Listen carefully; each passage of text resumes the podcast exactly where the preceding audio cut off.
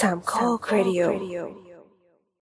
ปรากฏการณ์ครั้งใหม่ของวงการออกแบบกับการร่วมมือกันระหว่างสถาปนิกและนักสร้างสรรค์ ภายใต้แนวคิด Covid Creators พึ่งพาอาศัยที่สถาปนิก 65 งานแสดงเทคโนโลยีสถาปัตยกรรม และผลิตภัณฑ์ก่อสร้างใหญ่ที่สุดในอาเซียน ตื่นตาตื่นใจกับทีเมติกพาวิเลียน พื้นที่จัดแสดงรูปแบบพิเศษ พร้อมนวัตกรรมผลิตภัณฑ์ก่อสร้าง ที่ไม่เคยชมที่ไหนมาก่อน พบกันที่สถาปนิก 65 26 เมษายนถึง 1 พฤษภา Impact เมืองทองธานี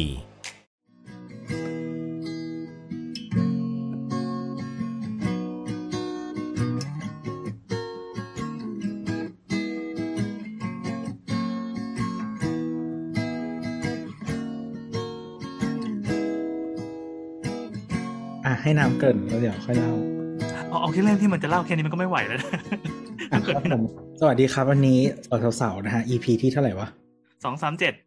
อะสองร้อยสามสิบเจ็ดนะครับ เราอัดกันวันพฤหัสบดีนะฮะที่ยี่สิบสี่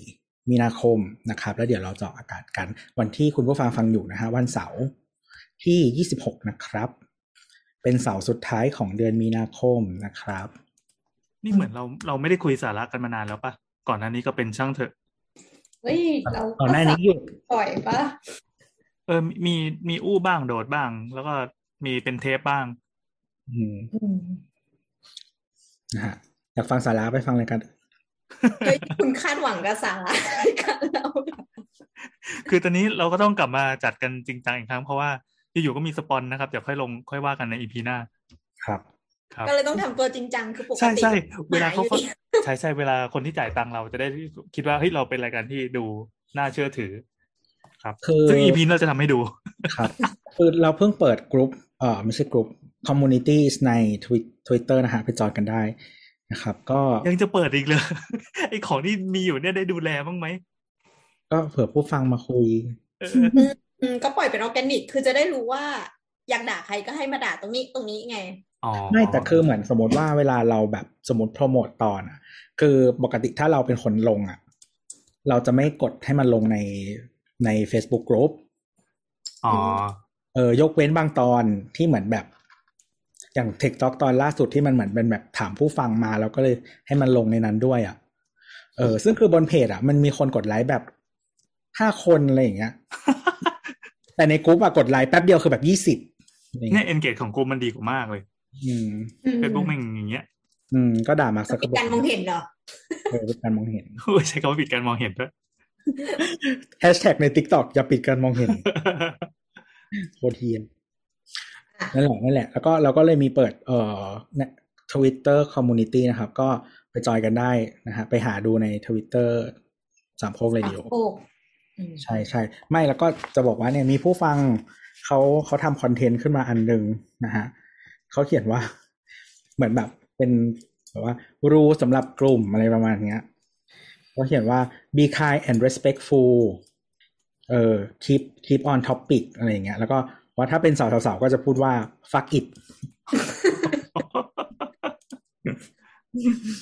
ครับ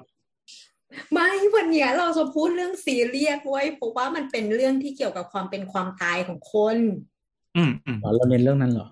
ใช่เราไม่ได้เน้นเรื่องสถาปัตย์เหรอในเรื่องสถาปัตย์ด้วยไงอะเกี่ยวกับอะไรก่อน เกี่ยวกับความสัมพันธ์ระหว่างประเทศที่ตอนนี้มันจะกำลังเป็นคือก็คือเอาจริงๆอะเหมือน เอ่อก็คือตอนเนี้ยมันมีคอน FLICT เกิดสงครามแล้วกันใช้คำว่าสงครามเลยใช่สงครามสงครามเหมือนกันตอนแรกกำลังคิดสงอคยู่รามที่เอ่อที่ยูเครนนะครับ แล้วก็รัสเซียบุกยูเครนใช่ไหมทีเนี้ย เราก็จะเห็นภาพคือสงครามครั้งเนี้ย น่าจะเป็นสงครามที่รู้สึกว่าอยู่ในแบบปีปัจจุบันมาก ๆ เพราะว่ามันไม่ใช่แค่สงครามที่เราเห็นอาวุธ แต่มันคือสงครามที่เราเห็นผู้คน เพราะว่าผ่านโซเชียลเน็ตเวิร์กจำนวนมากทีเนี้ยเอ่อถ้าใคร browse โซเชียลดูอะก็จะเห็นภาพบ้างอย่างเช่นเอ่อชาวยูเครนอะที่เขาเข้าไปเอ่อหาสถานที่หลบภัย ซึ่งหนึ่งในสถานที่หลบภัยที่ เราเห็นกันเป็นประจำในโลกโซเชียลอะก็คือสถานีรถไฟใต้ดินนะครับหรือว่าพวกเมโทรอะไรต่างๆ อะไรประมาณเนี้ย ซึ่งเออมันก็เป็นที่ที่แบบ คือในในในประเทศโซเวียตอะเออมันมีแบบเมโทรค่อนข้างเยอะนะเออแล้วก็สถานที่มันก็ส่วนใหญ่จะขุดลึกแล้วก็สวยด้วยนะครับ คือมันโชว์ทั้ง เออเหมือนเขาจะโชว์ เขาเรียกว่าอะไร culture แล้วก็มีเอ่อมี add benefit ก็คือว่ามันใช้หลบภัยได้อะไรอย่างนี้อืมตัวเขาเรื่องมากเร็วมากจนตกใจนี่รีบไปนอนใช่ไหมก็คืออย่างอย่างที่ตัวบอกว่ามันมีการโจมตีกันตั้งแต่วันที่ 24 มีนาคมแล้ว ก็คือเป็นวันที่แตงโมตกเรือเนาะแล้วแต่ว่า อันนี้หมายถึงทั่วโลกเขาก็โฟกัสอยู่ที่ยูเครน ยี่สี่มีนาแล้วก็นึกยี่ว่าสิบสี่กุมภา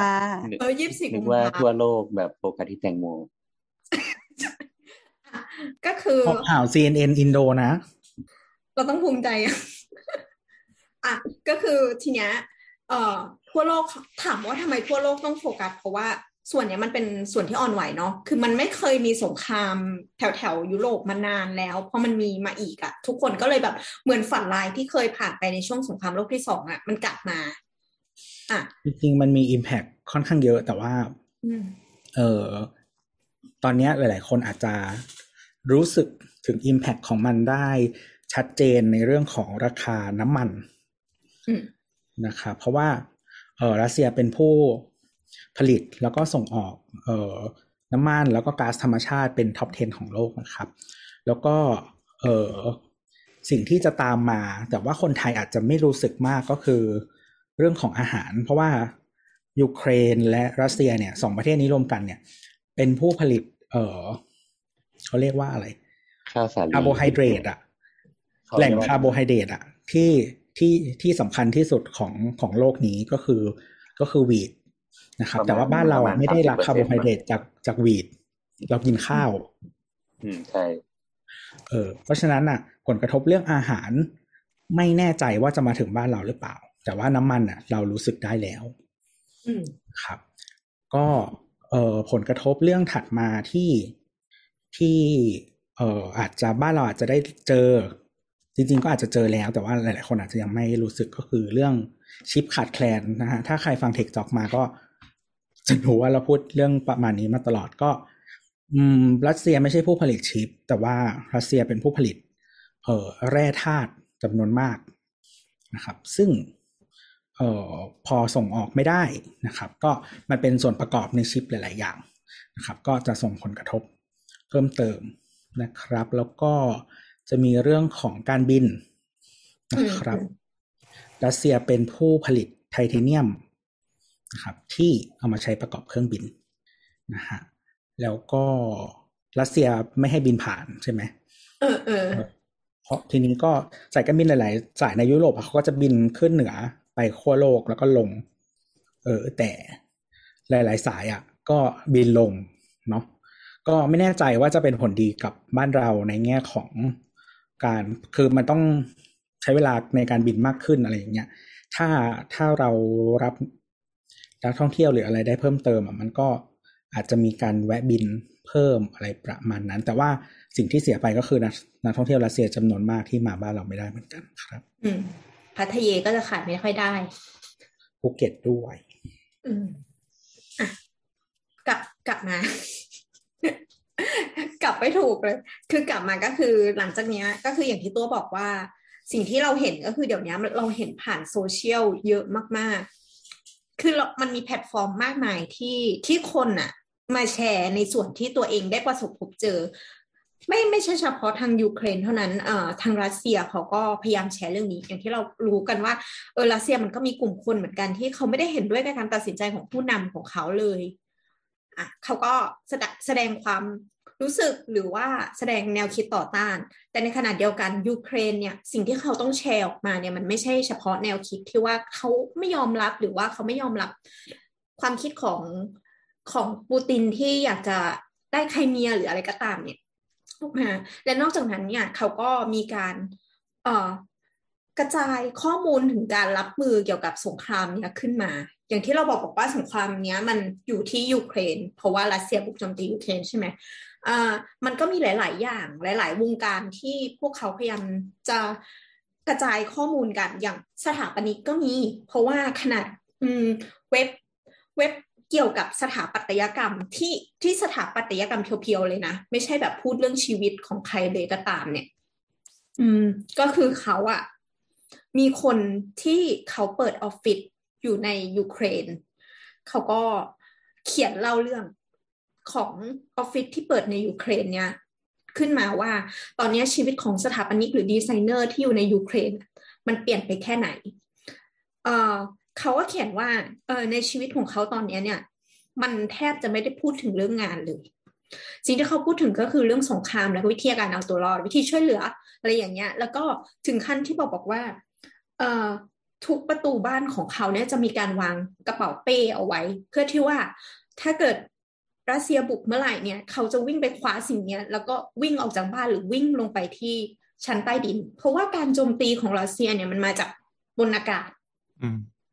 อืม แล้วก็ส่วนหนึ่งก็คือ ภาพที่แชร์ออกมาก็คือ การที่คนเข้าไปหลบภัยที่รถไฟใต้ดิน สถานีรถไฟใต้ดินของยูเครน ซึ่งส่วนใหญ่เนี่ย เราก็ต้องพูดตรงๆว่าอ่ายูเครนเนี่ยเคยเป็นส่วนหนึ่งในสหภาพโซเวียต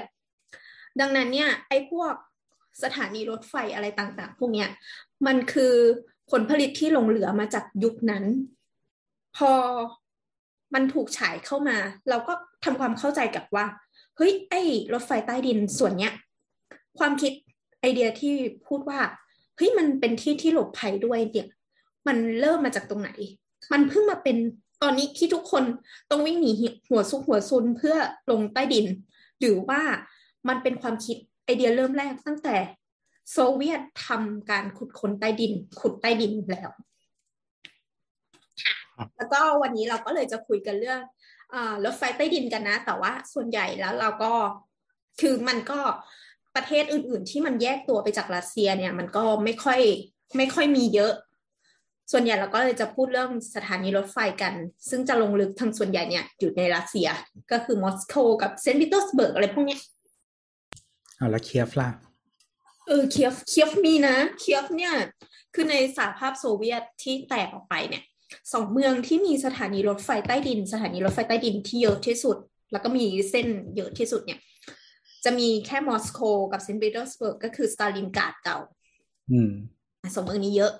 แล้วก็มีเคียฟที่เยอะรองลงมา จากประเทศที่แยกออกไป เคียฟเนี่ยเป็นจุดกำเนิดของชนชาติรัสเซียนะครับผม อะ ต่อสิมึงไปไหนอะ หนาวค่ะเรามาพูดถึงไทม์ไลน์ของของสถานีรถไฟใต้ดินเลยก็แล้วกัน ไอไอเดียสถานีรถไฟใต้ดินเนี่ย มันมีมานานมากๆแล้ว ตั้งแต่ศตวรรษที่ยี่สิบแต่ว่าสถานีรถไฟขายสถานีรถไฟที่เก่าที่สุดในโลกอะน่าจะอยู่ที่อังกฤษปะเพราะว่าอังกฤษเนี่ย คือก็เริ่มจริง ๆ รถไฟคือ Public Transportation เนี่ย มันมีหลายรูปแบบเนาะแต่ว่าถ้าเป็นรูปที่ใกล้เคียงกับรถไฟเออที่อยู่ใต้ดินในปัจจุบันอะก็จะเริ่มที่ลอนดอนนะฮะซึ่งสมัยก่อนอะเขาก็จะขุดแบบตื้นเออเขาเขาเรียกว่า cut and cover ก็คือ ใช้วิธีปิดถนนนะฮะแล้วก็ขุดลงไปเลย เออ แล้วก็แล้วก็สร้างสถานีข้างล่างอะคือแบบผิวผิวผิวผิวอะไรอย่างเงี้ยเออ แต่ว่าถ้าเป็นซึ่งเออมันก็ อีโวมาเรื่อยๆนะก็คือที่ลอนดอนมันก็ช่วงแรก ๆ ก็จะเน้นเป็นแบบนี้เป็นคาร์ n นคัฟเวอร์ก็คือขุดขุดขุดจากพื้นดินลงไปนะครับอืมเออจนจำไม่ได้แต่น่าจะเป็นยุคหลังๆละที่มันเริ่มมีเครื่องแบบที่บ้านเราใช้ก็คือเอ่อ tunnel boring machine เป็นหัวเจาะ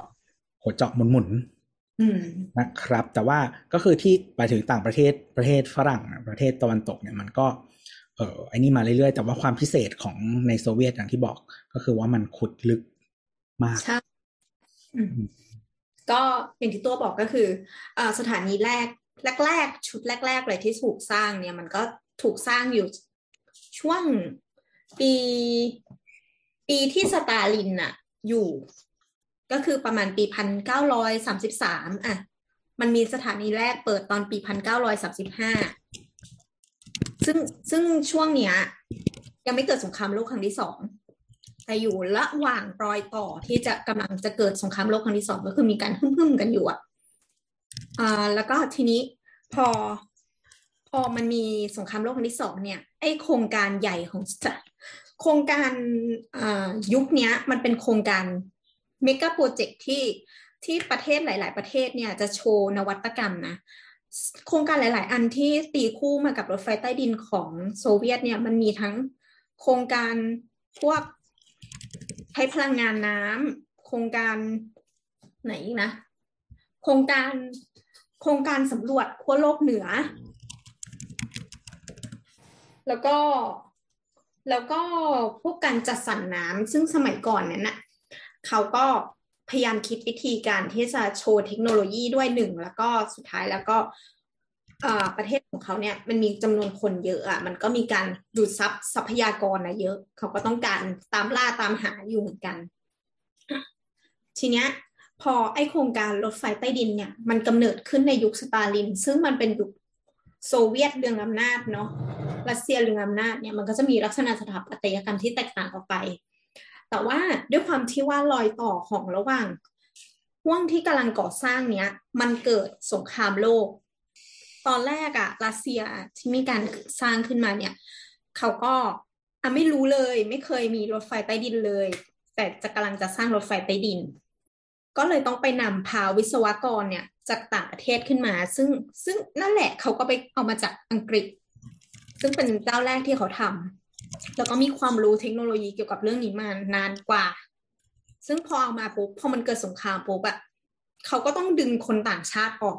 ก็คือไล่ให้ออกไป เพราะว่าการสร้างรถไฟใต้ดินของเขาอะ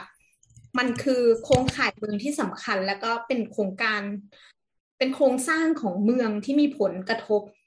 ไม่สามารถให้คนนอกประเทศอะรู้ได้ และสิ่งที่น่าสนใจก็คือไอ้ความไอ้ไอเดียที่เราพูดกันว่า เขาจะใช้สถานีรถไฟใต้ดินในการหลบภัยเนี่ย มันถูกวางมาตั้งแต่แรกแล้ว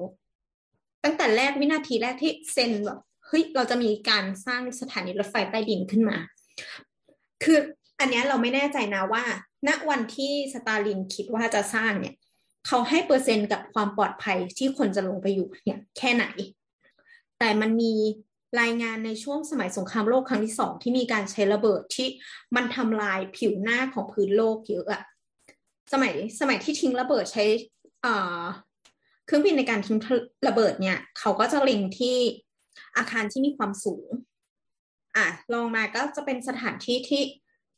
มันดูเป็นทางการรู้รู้หรือเปล่าว่าทำไมเขาถึงเล็งที่อาคารที่มีความสูงทำไมอะ คืออย่างนี้เมื่อก่อนเวลาทิ้งระเบิดอะไรเงี้ยมันมันหาพิกัดไม่ได้ดังนั้นน่ะอาคารที่เป็นอาคารสูงอะเขาจะใช้เป็นเป้าล็อกล็อกเป้าอะคิดออกไหมมันคือว่า ใช้สายตายิงใช่เหมือนถึงว่า สมมติว่าทิ้งระเบิดก็คือสมมติอาคารนี้สูงก็คือใช้เป็นหมุดในการทิ้งไปในบริเวณใกล้ๆเช่น ผ่านจากตรงนี้ไปกี่กี่เมตรอะไรเงี้ยคิดออกไหมแล้วแบบลูกมันจะวิ่งไปตามแรงเท่าไหร่อะไรเงี้ยดังนั้นพวกเนี้ย จะสำคัญ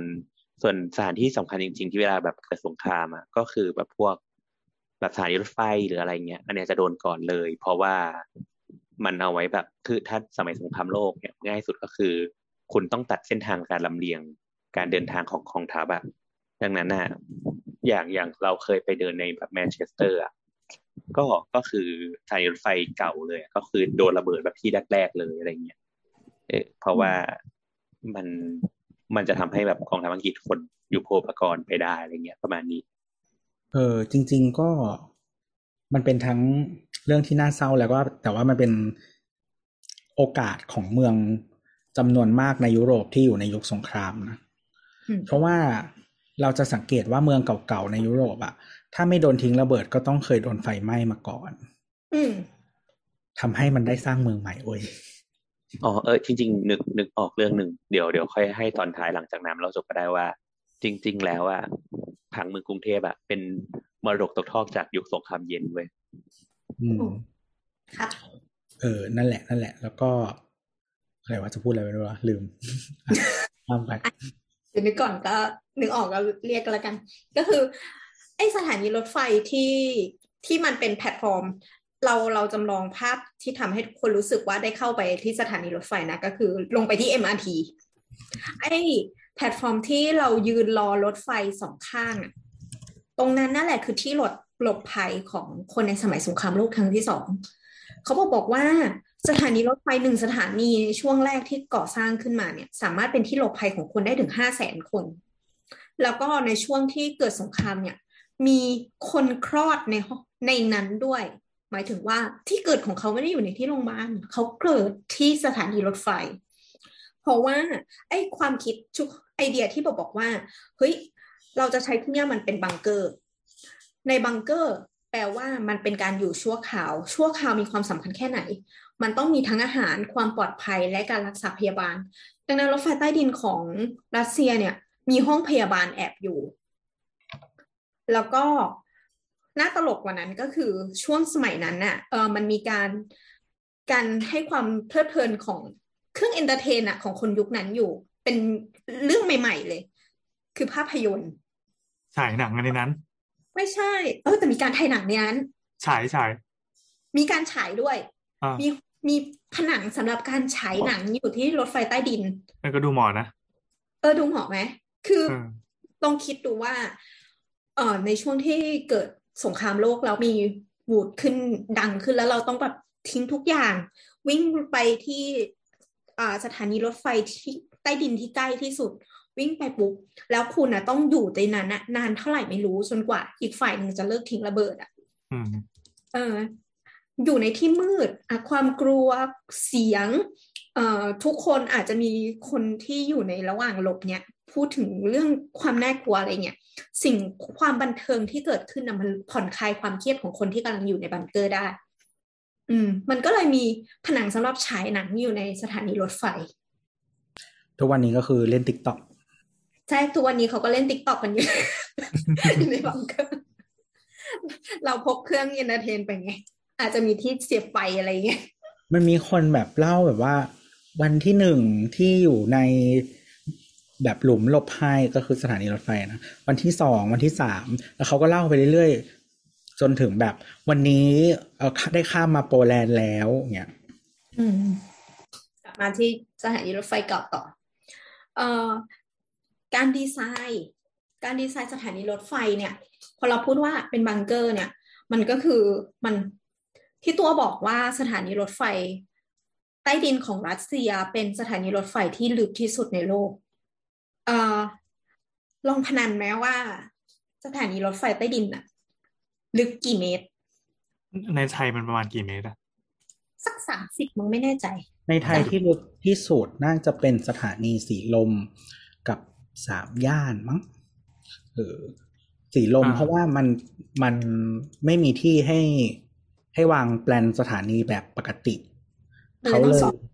เออ เป็นแพลตฟอร์มซ้อน ว่าปกติ เออ สายสีน้ำเงินเนี่ย หรือเฉลิมรัชมงคลเนี่ยทุกคนจำชื่อได้ไหมฮะแต่ละสายเอ่อรู้สึกสถานีรถไฟวัดมังกรก็เป็นสามชั้นเหมือนกัน เออ ไม่ไม่ไม่ไม่ไม่ไม่แน่นึกไม่ออกไอ้สายใหม่ แต่ว่า แต่ว่าสถานีเก่าของเฉลิมรัชมงคลอะ ก็คืออย่างสีลมอะ มันก็คือจะเป็นแพลตฟอร์มซ้อน เพราะว่าถ้าแปลนปกติ มันจะเป็นแพลตฟอร์ม เขาเรียกอะไร island platform อะเออก็คือที่ผู้โดยสารขึ้นลงอยู่ตรงกลางเนาะอืมแล้วก็มีชันชาลาอยู่สองข้างครับรถรถไฟจะวิ่งมาสองข้างเป็นทางสวน เป็นทางคนละทิศทางกันเออแต่ว่าสีลมคุณจะต้อง เอ่อรถไฟมันอยู่เหมือนที่เดียวกันอะแต่ซ้อนกันอยู่คนละชั้น ขาไปอยู่เลเวลหนึ่งขากลับอีกใช่เลเวลหนึ่งใช่ใช่ใช่ ก็จะไม่เหมือนที่อื่น เพราะว่าข้อจำกัดด้านพื้นที่นะเขาก็เลยต้องมันก็จะเลยจะลึกกว่าปกติอืมอ่า เราเดาแล้วกันอะห้าสิบเมตรลึกไปปะวะของไทยสามสิบใช่ไหมอะสามสิบเอ่อเมตรเนี่ยคือตึกแปดเจ็ดถึงแปดชั้นลงไปใต้ดินนะเออเออเออตึกเก้าชั้น อืม สถานีรถไฟใต้ดินของรัสเซีย เอ่อ สถานีที่กำลังจะเสร็จ ในปี 2025 เนี้ย ลึกลงไป 65 เมตร อืมโอ้สองเท่า เออ สีลมลึกสามสิบเมตรโหสองเท่าสีลม บันไดเลื่อนจะยาวขนาดไหนวะใช่ คิดไหมเอออ่าบันไดเลื่อนที่สีลมนะฮะ ยาว 43 เมตร รู้ไว้ทำไมเนี่ย เราจะไม่ชัวร์นะ ประมาณสามกิโลอะพี่คิดดูว่าพี่ต้องลงลงไปที่ชานชาลาเนี้ย เป็นความยาวหกสิบในแนวดิ่งหกสิบหกสิบห้าเมตรในแนวดิ่งเออแต่ว่าเราไม่ได้ลงแนวดิ่งถูกไหม ถ้าเราอ่าลงบันไดเลื่อนเราลงแนวเอียงอ่าแนวเฉียงอืมแล้วเฉียงมันก็มีข้อกำหนดอยู่ว่าเท่าไหร่ ต้องมีเบรก ใช่ดังนั้นเอ้ย แต่ว่ารถรถไฟของยุโรปไม่เบรกนะฮะลงยาวเลยเหรอเออโหน่ากลัวว่ะมันมันค่อนข้างน่ากลัวอยู่เหมือนกันก็คืออย่างอย่างรัสเซีย เขาก็จะแบบ เออเขาก็ซีเคียวเรื่องนี้ด้วยกัน ต้องมีคนที่คอยนั่งเปิดปิดบันไดเลื่อนอะอยู่ เออ แล้วมันเหมือนนานมากนะ เป็นนาทีนะอยู่บนอืมอยู่บนเอ่อบันไดเลื่อนอะคือถ้าใครนึกภาพ ถ้าไปสถานีสีลมนะฮะ มันจะมีบันไดเลื่อนยาวอยู่อันหนึ่งที่มันจะข้ามข้ามชั้นตรงกลาง อืมอือืมมอืมเวลามันเราจะอลงยู่ล่างสุดเลย เออ เหมือนเราอยู่ เอ่อชันชาลาล่างสุดแล้วเราแบบข้ามขึ้นมานั่นแหละ แต่มันก็จะคูณขึ้นไปอีก เพราะว่าความความลึกมันเป็นสองเท่าใช่ไหมอืมอืม อืม ทีเนี้ย ไอ้บันไดเลื่อนก็ส่วนหนึ่งที่มันจะลึกผิดปกติ ลึกกว่าความที่เราเห็น แล้วก็เอ่อลักษณะของการการขุดอย่างที่อย่างที่สมัยเนี้ยของเรา ถ้ารถไฟใต้ดินของเราเนี่ยมันเป็นหัวขุดหัวใหญ่ๆ มันจะเป็นโพรงที่เป็นเส้นเดียวไปเลย แต่ว่าของรัสเซียเนี่ย ลักษณะก็คือมันจะเป็นท่อสามท่อต่อกัน ก็คือตรงกลางเนี่ยจะเป็นชานชาลา ส่วนริมซ้ายขวาเนี่ย จะเป็นทางสำหรับรถไฟวิ่งอืมวิ่งไปวิ่งกลับเหมือนกันอ่าลักษณะที่มันเป็นสามสามแท่งเนี้ย เป็นกระบอกข้อสามสามกระบอกเรียงกันเนาะใช่อ่า มันจะมีแนวเสาอยู่แค่สองแนวถูกไหม คือจุดที่ไอ้สามกระบอกเนี่ยสัมผัสกันน่ะอ่าอ่าอ่าก็คือแนวเสา นี่คือโครงสร้างทั้งหมดของของโซเวียตเลยเขาจะใช้สูตรนี้กัน ใช้สูตรนี้เลย ก็อาจจะมีแตกต่างบ้างแต่หลัก ๆ ก็คือเป็นอย่างนี้อ๋อดัดังงนั้นั้นนตรงตรงกลางมันก็เลยกลายเป็นพื้นที่ขนาดใหญ่ที่เป็นเป็นใช่เป็นเวทีกว้างๆเป็นแพลตฟอร์มกว้าง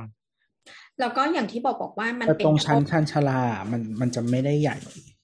มากนะเออถ้าถ้าเทียบกับบ้านเราที่เป็นแบบสมัยใหม่ อืมอืมใช่ๆอ๋อมันมีเรื่องอายุด้วยที่โครงสร้างสมัยนั้นเขาก็ทำได้เท่านี้ แล้วก็เอ่อสาเหตุที่ทางรัสเซียเนี่ย จะต้องทำไปลึกถึงหกสิบคือลึกกว่าบ้านเราอีกนะ ก็คืออย่างบ้านเราเนี่ย ลึกลึกได้เท่านี้ ส่วนหนึ่งมันเป็นเพราะว่าถ้าลึกลงไปกว่านี้ของเราจะเป็นชั้นหินแข็ง อืม อืม แต่ของรัสเซียเอ่อส่วนหนึ่งที่เขาต้องกดลงไปลึก เพราะว่าชั้นบนของเขาเนี่ย มันเป็นชั้นตะกอนดิน ซึ่งซึ่งบ้านเราก็มีบ้านเราก็มีมีเพราะว่ามันมีน้ำอยู่ในในดินนะนะเป็นดินอ่อน แต่ว่าสภาพอากาศของรัสเซียคืออากาศหนาว การที่อืมมีน้ำอยู่ในดินเนี่ย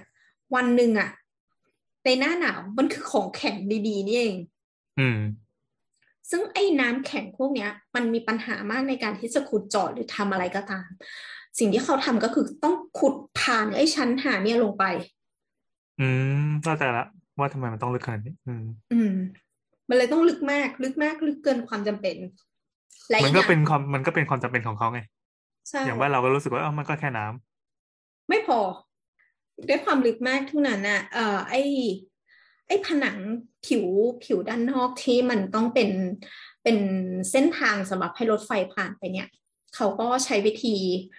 เอ่อใช้แผ่นโลหะเนาะในการเชื่อมติดกันให้มันติดกันไปทั้งหมดอืมเชื่อมติดกันนี้ก็เพราะว่า เอ่ออย่างที่บอกว่ามันมีน้ำในดินน่ะ แล้วถ้าเกิดน้ำมันซึมขึ้นมาผ่าน ผ่านรูเข้ามา แล้วเกิดหน้าหนาวแล้วมันเป็นน้ำแข็ง สุดท้ายแล้วอะส่วนเนี้ย มันทำให้รถไฟตกรางได้เลยนะทำไมอะเพราะว่าน้ำมันเจิ่งขึ้นมาแล้วมันมันมันทำให้ให้ไอ้ล้อที่มันต้องวิ่งไปตามรางเนี่ย มันปีนขึ้นไงอ๋ออืมอืมอืม เคยดู เคยดูอันหนึ่งที่มันเป็นคลิปแบบเป็นแบบ เป็นคนที่ชอบเข้าไปตามสถานที่ลกล้างอะแล้วมีครั้งหนึ่งคือเขาไปรัสเซีย แล้วเขาก็เข้าไปในสถานีรถไฟล้าง แล้วเขาก็ลงไปจนถึง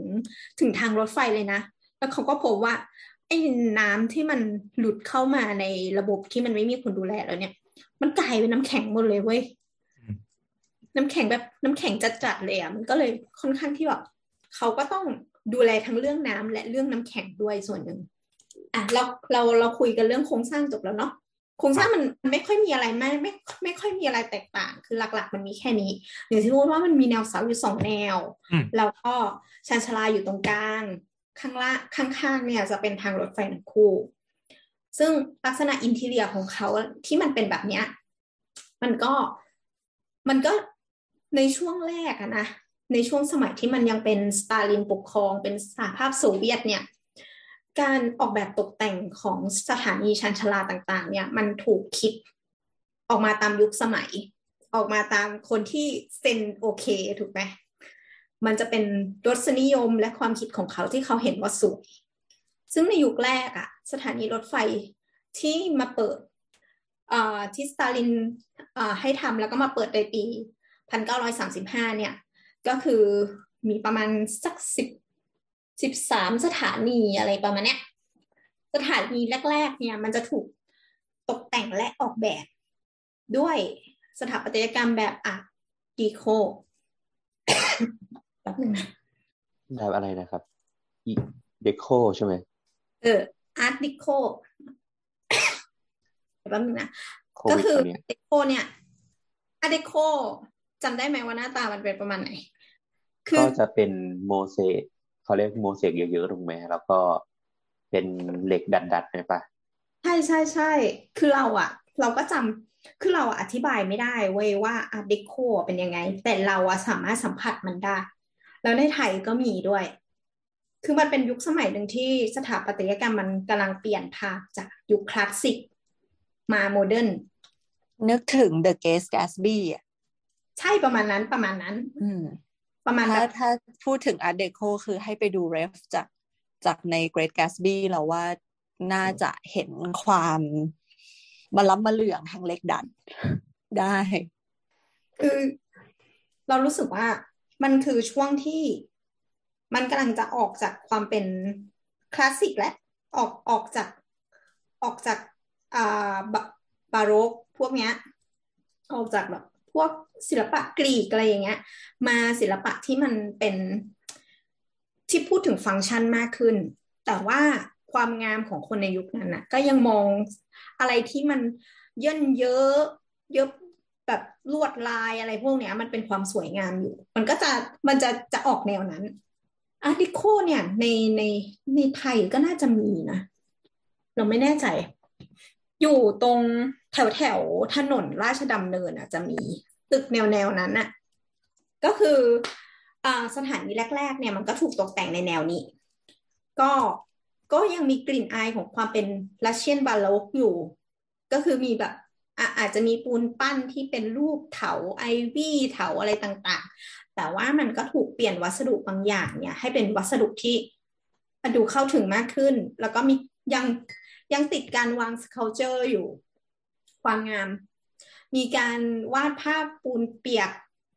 กับผนัง แล้วก็มีการติดตั้งรูปปั้น รูปนูนต่ำอะไรมากขึ้น แต่ว่าความแตกต่างระหว่างคลาสสิกที่เราจะเห็นตามโบสถ์ออกมาก็คือเราไม่ได้พูดถึงพระเจ้าแล้ว ไม่มีศาสนามาเกี่ยว ใช่ในยุคโซเวียตเราไม่ได้พูดถึงศาสนา โซเวียตไม่มีศาสนา ในคอมมิวนิสต์ไม่มีศาสนา อ่า เขาพูดถึงตัวประชาชน แล้วพูดถึงแนวคิดถึงเรื่องนี้ ดังนั้นเนี่ยมันเลยถูกใส่ความคิดชุดความคิดเรื่องอาชีพลูกเรื่องของการปฏิบัติตัว เรื่องของเอ่ออาจจะเป็นค่านิยมสิบสองประการอะไรอย่างนี้อาจจะเป็นอย่างนั้นอาจจะเป็นความสำเร็จเอ่อชัยชนะ ของสงครามที่เล็กๆ น้อยๆ ที่ตัวเองไปผ่านมาในระยะนี้ มันก็จะถูกวาดแล้วก็ถูกตกแต่งแทน แต่ว่าส่วนที่ทำให้ให้มันยังดูอ่อนช้อย มันยังคงเป็นพวก ornament ที่เป็นรูปของดอกไม้อยู่ ดังนั้นเราจะเห็นหลาย ๆ สถานีอย่าง มีสถานีชื่อ มายาโคฟ สกาย่าโอ้โหเดี๋ยวส่งให้ทางเอาแค่ภาษาอังกฤษก็อ่านเหนื่อยแล้วนะ คือมันก็ไม่ใช่ภาษาอังกฤษตัวมันก็เป็นภาษา ใช่ไง ภาษารัสเซีย ก็คือที่เพดานเนี่ย จะมีจุดตกแต่งที่เป็นรูป รูปเกี่ยวกับโซเวียตเนี่ยแหละนะ แต่ว่าทำเป็นทำด้วยกระจกโมเสกเหมือนกันอ่าอืม หรือว่าพวกบรรดาอ่าสถานีสำคัญสำคัญอื่น ๆ เนี่ย ก็มีการตกแต่งที่ต่างกัน แต่ว่าเอ่อใน บรรดาสถานีชุดแรกที่ที่โซเวียตทำสำเร็จสิบสามสถานีเนี่ย ทุกสถานีไม่เหมือนกันเลย อ๋อ คือดีไซน์อินเท i รียต่างกันหมดเลย ใช่ต่างกันหมดเลย คือคืออันที่น้ำส่งมาเมื่อกี้จริงๆมันน่าสนใจมากอยากให้คุณผู้ฟังเราไปค้นดู พิมพ์ตามนี้ก็ได้มายาโคฟ K O V อะแล้วก็สกายาเหมือนสกาล่าจะเป็นตัว Y เป็นตัว L เป็น Y มายาโคฟสกายาสเตเดี๋ชัยวนเราให้เราให้ Google อ่านให้ฟัง ซึ่งซึ่งหน้าตามันเหมือน หน้าตามันคล้ายสกาล่าจริงๆอะไรน่าขอยทีดิมายกอสเกเออเออโอเค ก็ประมาณนี้อ๋อตีเป็นเป็นหน้าตาของสกาล่าละกันไอ้ถงที่มันเป็นถงอลังการอะเป็นลิงคล้ายกันถึงใช่ไหมสกาล่ามันมีมันมีอาโค้งอะที่เป็นรับรับเพดานอะใช่ปะอ่าเออ อันนี้ก็มีก็เป็นเราจะเห็นว่าภาพ ภาพที่ Google ให้มาเป็นภาพแรกอะเป็นภาพที่แนวนอนมองเนี่ย ลึกเข้าไปตลอดแนวสถานี แนวแพลตฟอร์มอะก็คือซ้ายขวาอย่างที่บอกว่ามันคือเสา แล้วก็ถัดจากนั้นไปก็จะเป็นรางรถไฟ อืม ไอ้ส่วนตกแต่งส่วนเนี้ยมันก็คือ ไอ้ช่องที่อยู่บนหัวเราเนี่ย บนหัวที่ที่เป็นกลมๆอยู่ข้างบนเนี่ย มันก็จะถูกตกแต่งด้วยโมเสกทั้งหมดเลยแล้วก็ประดับไฟ อืม สวยงาม ซึ่งซึ่งซึ่งจินตนาการ Art Deco ออกแล้วใช่ไหมอ่าอ่าก็นึกออกแล้วคือมันมันจะอารมณ์ประมาณเนี้ย มันจะมันจะอยู่กึ่งคลาสสิกกึ่งกึ่ง modernist นิดนึงอะไรประมาณเนี้ยคือมันมันพ้นคลาสสิกมาแล้วกำลังพยายามจะเกลี้ยงๆให้เป็นโมเดิร์นหน่อย มันก็จะเอาอืมไอ้พวกสิ่งประดับประดาปูนปั้นอะไรต่างๆอาจจะหายไปหน่อยมาแทนด้วยวัสดุอย่างอื่น มันคือคือจะเกลี้ยงก็ไม่เกลี้ยงจะ จะ ระยิบระยับก็ไม่เชิงซะทีเดียว มันจะอยู่ระหว่างกลางอะก็อย่างที่บอกว่าถ้าถ้าเรานึกภาพสกาล่าก็น่าจะนึกออกหรือไม่ก็ดูพวกศาลาเฉลิมกรุงอะไรเงี้ยฟีลลิ่งจะคล้ายๆกันแต่ก็จะมีส่วนตกแต่งที่ใส่ภาพใส่อะไรเข้ามาอยู่ แล้วยังตึกใหม่ที่สยามนะครับอ๋ออ่าอ่าลิงก์ที่น้ำส่งให้พี่แอนไปเนี่ย ในเนี้ยมันจะมีภาพของตอนที่มันถูกใช้เป็นบังเกอร์อยู่ด้วย อ๋อ สถานีเมื่อกี้ก็เคยเคยไปใช้เป็นหลุมหลบภัยเหมือนกันเนาะมันเป็นสถานีแรกๆเลยที่เสร็จก่อนสงครามโลกเนาะอ่าอ่าอ่าอ่าอ่าอ๋อ คือน้ำส่งมานะครับ มันจะเป็นเว็บชื่อ wartraveler.com ลองไปค้นดูแล้วก็ค้นคำว่ามายาคอสกายาเมื่อกี้จะเป็นภาพขาวดำเป็นภาพถ่ายของคนที่เคยไปใช้ชีวิตอยู่นั้น ก็มี โอ้ทุกคน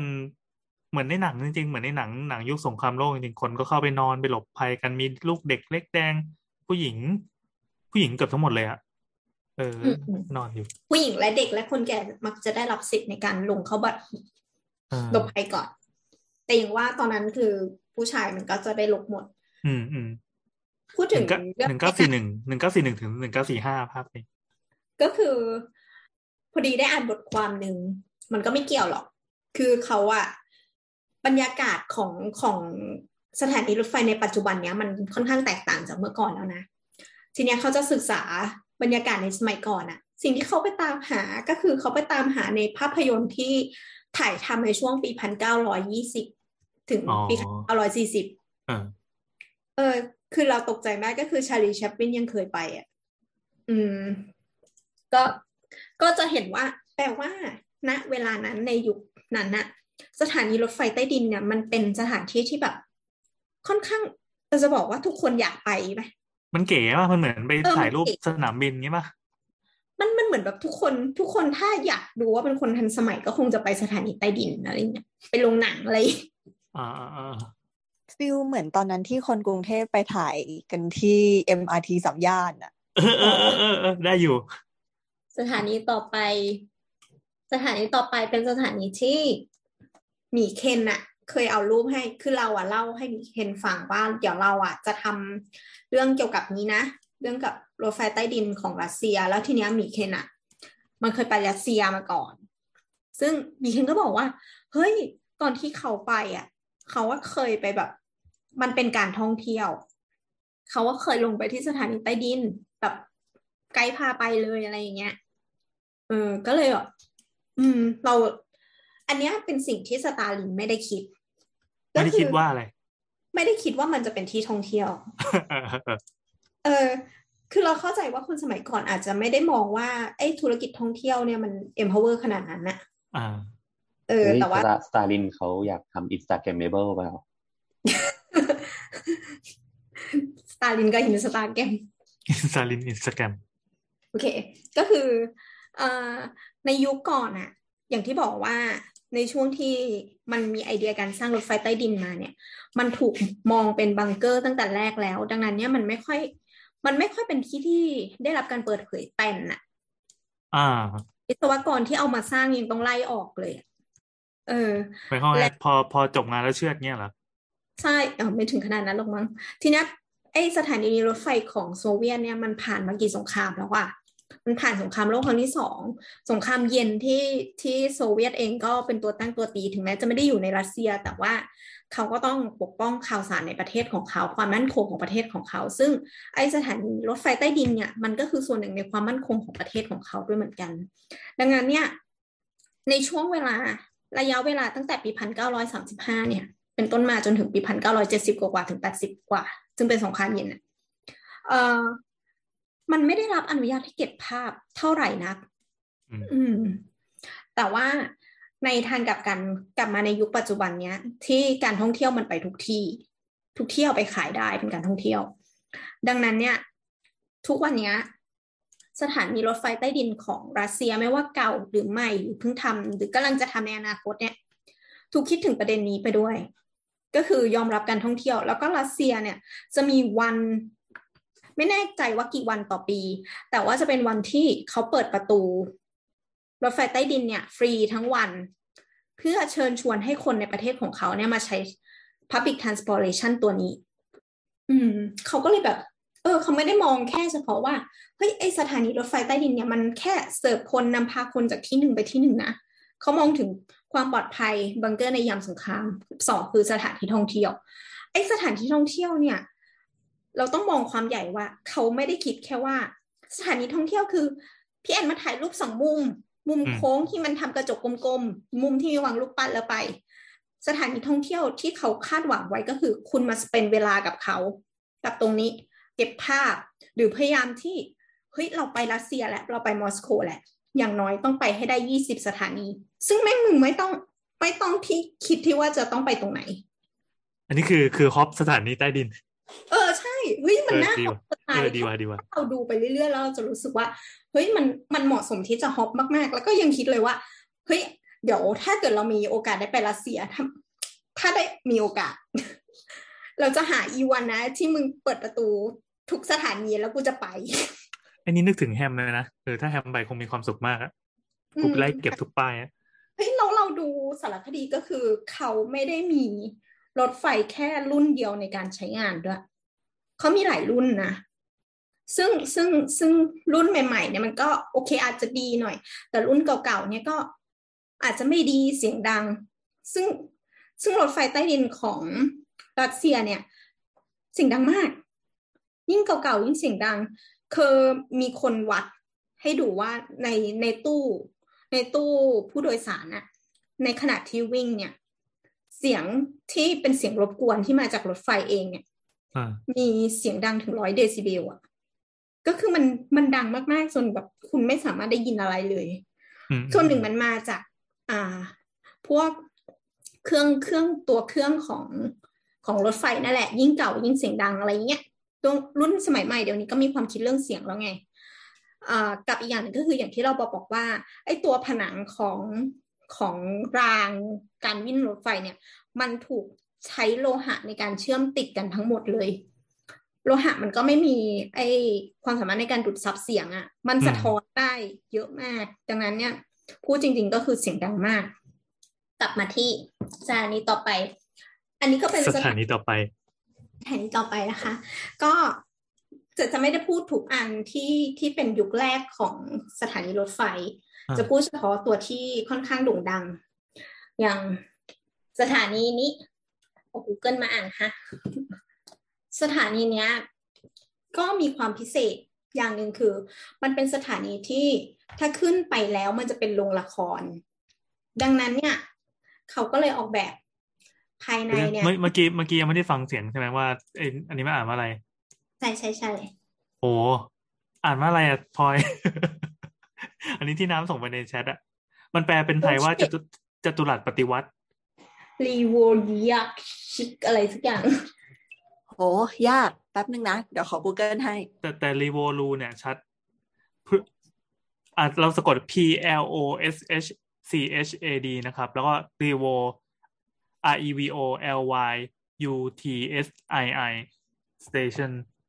ไอ้คำแรกก็ต้องแปลว่าจตุรัสอะคำหลังก็แปลว่าปฏิวัติอะอืมแล้วคำสุดท้ายก็แปลว่าสถานีใช่ไหม station แปลว่าสถานีครับ ได้ไหมได้ไหมอ่าไม่ได้ก็เล่าต่อเลยก็ได้อ่าได้โอเคมันอ่าสมมติว่ามันอ่านว่า p r o s h a t r e v o l u t i แล้วกันอะก็อย่างที่บอกว่า station เนี้ย มันเป็น station ที่ขึ้นมาแล้วเจอโรงละคร ทีเนี้ยเดี๋ยวนะอ่าหมายความว่าอ่าข้างล่างเป็นชั้นชาลา พอขึ้นมาหนึ่งหนึ่งชั้น ข้างบนเป็นโรงละคร ก็ยังอยู่ใต้ดินอยู่เงี้ยเหรอหรือว่าอยู่โรงละครอยู่ผิวดินโรงละครอยู่ผิวดินอ๋อเออเดี๋ยวเดี๋ยวมาเล่าเรื่องทางลงอีกทางลงก็ตลก อ่าอะก็คือโรงละไออันเนี้ยมันจะขึ้นมาแล้วเจอกับโรงละคร ก็ทีเนี้ยเขาก็เลยคิดว่า เฮ้ยงั้นเราก็ทำให้มันสัมพันธ์ไปหน่อย คือเหมือนแบบบิวบิวคนมาโรงละครตั้งแต่แบบขึ้นขึ้นมา station เลยอะ ก็อะอ่าทีเนี้ยก็จะมีจุดเด่นก็คือเป็นหินอ่อนทั้งหมด หินอ่อนเป็นวัสดุที่หรูหรานะอืมแล้วก็มีรูปปั้นทองเหลืองทั้งหมด76อันวางอยู่อืมซึ่งรูปปั้นส่วนนี้ก็เหมือนเดิม ไม่ใช่รูปปั้นที่เกี่ยวข้องกับทางศาสนาใด ๆ แต่เป็นรูปปั้นที่เล่าถึงอัตชีวิตอาชีพของรัสเซียของชาวรัสเซียในยุคนั้น มันเป็นรูปปั้นของคนเลยอะ คนที่ใช้ชีวิตอยู่เป็นชาวบ้านอะ มีไก่ มีหมา อะไรอย่างนี้ แล้วก็มีคนถือปืนทำท่าเหมือนกำลังหลบอยู่หลังเสา ซึ่งทุกคนน่ะไปหลบอยู่ตรง arch อะ arch ก็คือไอ้ส่วนโค้งที่เป็นซุ้มโค้งลอดได้ อืม อ่าไงต่อ อยากแฉลบไปพูดเรื่องทางขึ้นอะ เอ้ย เดี๋ยวค่อยเล่า เดี๋ยวค่อยเล่าดีกว่า อ่านไหมอ่านไหมเออ เดี๋ยวจบอันนี้ อันนี้ก็เป็นอีกสถานีหนึ่งที่ ที่ที่ที่สวยและน่าสนใจ คืออันเมื่อกี้ก็ก็จบแล้วใช่ไหมอีกอันนะครับคำคำหลังคือสเตชันนะครับคำหน้า ต้องอ่านว่าอะไรวะคมสมคมสมสกายาสเตชัน K O M S O M O L แล้วก็สกายา S K A Y A นะครับ ซึ่งสถานีเนี้ย เดี๋ยวเดี๋ยวเราขอดูเห็นดูแปลเป็นไทยหน่อย แปลเป็นไทยเขาว่า แปลเป็นไทยแปลว่าคมโสมอะไรวะ แปลทำไมวะ station เนี้ยก็คือเห็นรูปว่าหมีไป ซึ่งซึ่งเราบอกบอกว่า station อื่นๆ เนี่ยมันพยายามเป็นอาร์ d เดโคใช่ไหมอาร์ d เดโคอาร์ d เดโคแต่ว่าอันเนี้ยเราจะเห็นเลยว่ามันไม่ได้พยายามเป็นอาร์ d เดโคสถานีเนี้ย ตกแต่งในลักษณะ Russian Baroque อ๋ออะคือคืออันก่อนก่อนมันจะเป็น สไตล์ Art Deco อย่างที่ว่าก็คือมันจะมีความโมเดิร์นเข้ามาหน่อยหนึ่งละ แต่เนี้ยไม่ใช่ อันนี้มันดูเหมือน มีความวัดวาแล้วกัน เป็นเป็นเป็สีนเอาสีนำก่อนก็คือสีเหลือง แล้วก็ตัวโครงสร้างอาคารอะ ตัวตัวโครงสร้างทางวิศวกรรมน่าจะคล้ายๆกัน ก็คือมีเสาเรียงราย ยาวไปตลอดแนว ตลอดบ้องข้าวหลามสามอัน แล้วก็เพดานอะ มันจะเป็นสีเหลืองเว้ยแล้วก็ใส่เป็นตราเหมือน เหมือนเป็นลัญจกรเลยว่ะ เป็นอะไรอะ แต่เป็นถ้าภาจะพเหมือนจะเป็นรูปเกี่ยวกับเกี่ยวกับเอ่อเทพนิยาย something เดี๋ยวเรารู้สึกจดมาอ่าเขาเรียกว่าเอ่อบทชัยชนะของอัศวินเหนือ อัศวินทยูเทนอเล็กซานเดอร์เนฟสกี้เป็นเหมือนเทพนิยายของเขามั้ง อ๋อเขาเรียกว่า Victory Style อืม มันซึ่งจะภาพมีภาพมันก็เป็นภาพแนวยังไง เป็นรูปอัศวินค่ะอ่ารูปอัศวินเลย อัศวินก็คือเป็นนักรบเนี่ยเหรอ ใช่ใช่ใช่เขาก็เป็นนักรบยุโรปนี่แหละ อืม ก็คือมันจะมีรูปที่เป็นพระเอกอยู่ แล้วก็นอกนั้นก็จะเป็นรูปที่เล่าเรื่องต่างๆ แล้วก็พระเอกอีกอันหนึ่งของของสถานีนี้ก็คือเชนเนเลียเชนเนเลียนี้ยังเป็นเชนเนเลียตัวเดิม ที่ตั้งแต่สร้าง อันนี้ก็คือโคมระยะ เอ๊ะเรารู้สึกว่าเราเห็นเห็นโคมแบบนี้กับที่อื่นด้วยปะไอสถานีแรกเลย สถานีแรกๆ จริง ๆ เราไม่เหมือน อันเนี้ยหรูหรากว่า อันนู้นอ๋อจะอันอันนี้จะเน้นดูดูแพงแพงวังวังๆเนาะใช่ใช่ อันนี้เหมือนระยะห้อยตัวมันยาวกว่า อันที่อยู่แรกอืมอืมเมื่อกี้พอคน Google Translate บ่อยๆทำให้รู้ว่าสกาย่าเนี่ย มันก็แปลว่าสกายว่ะนี่ถ้าใครรู้ภาษารัสเซียช่วยช่วยคอลเลกให้หน่อยนะครับ เหมือนเดินไปแล้วก็แงนดู คือพวกเสาพวกอะไรมันก็เป็นหินอ่อนที่เขาทำมาเป็นแผ่นๆแปะเอาไว้กับตัวเสา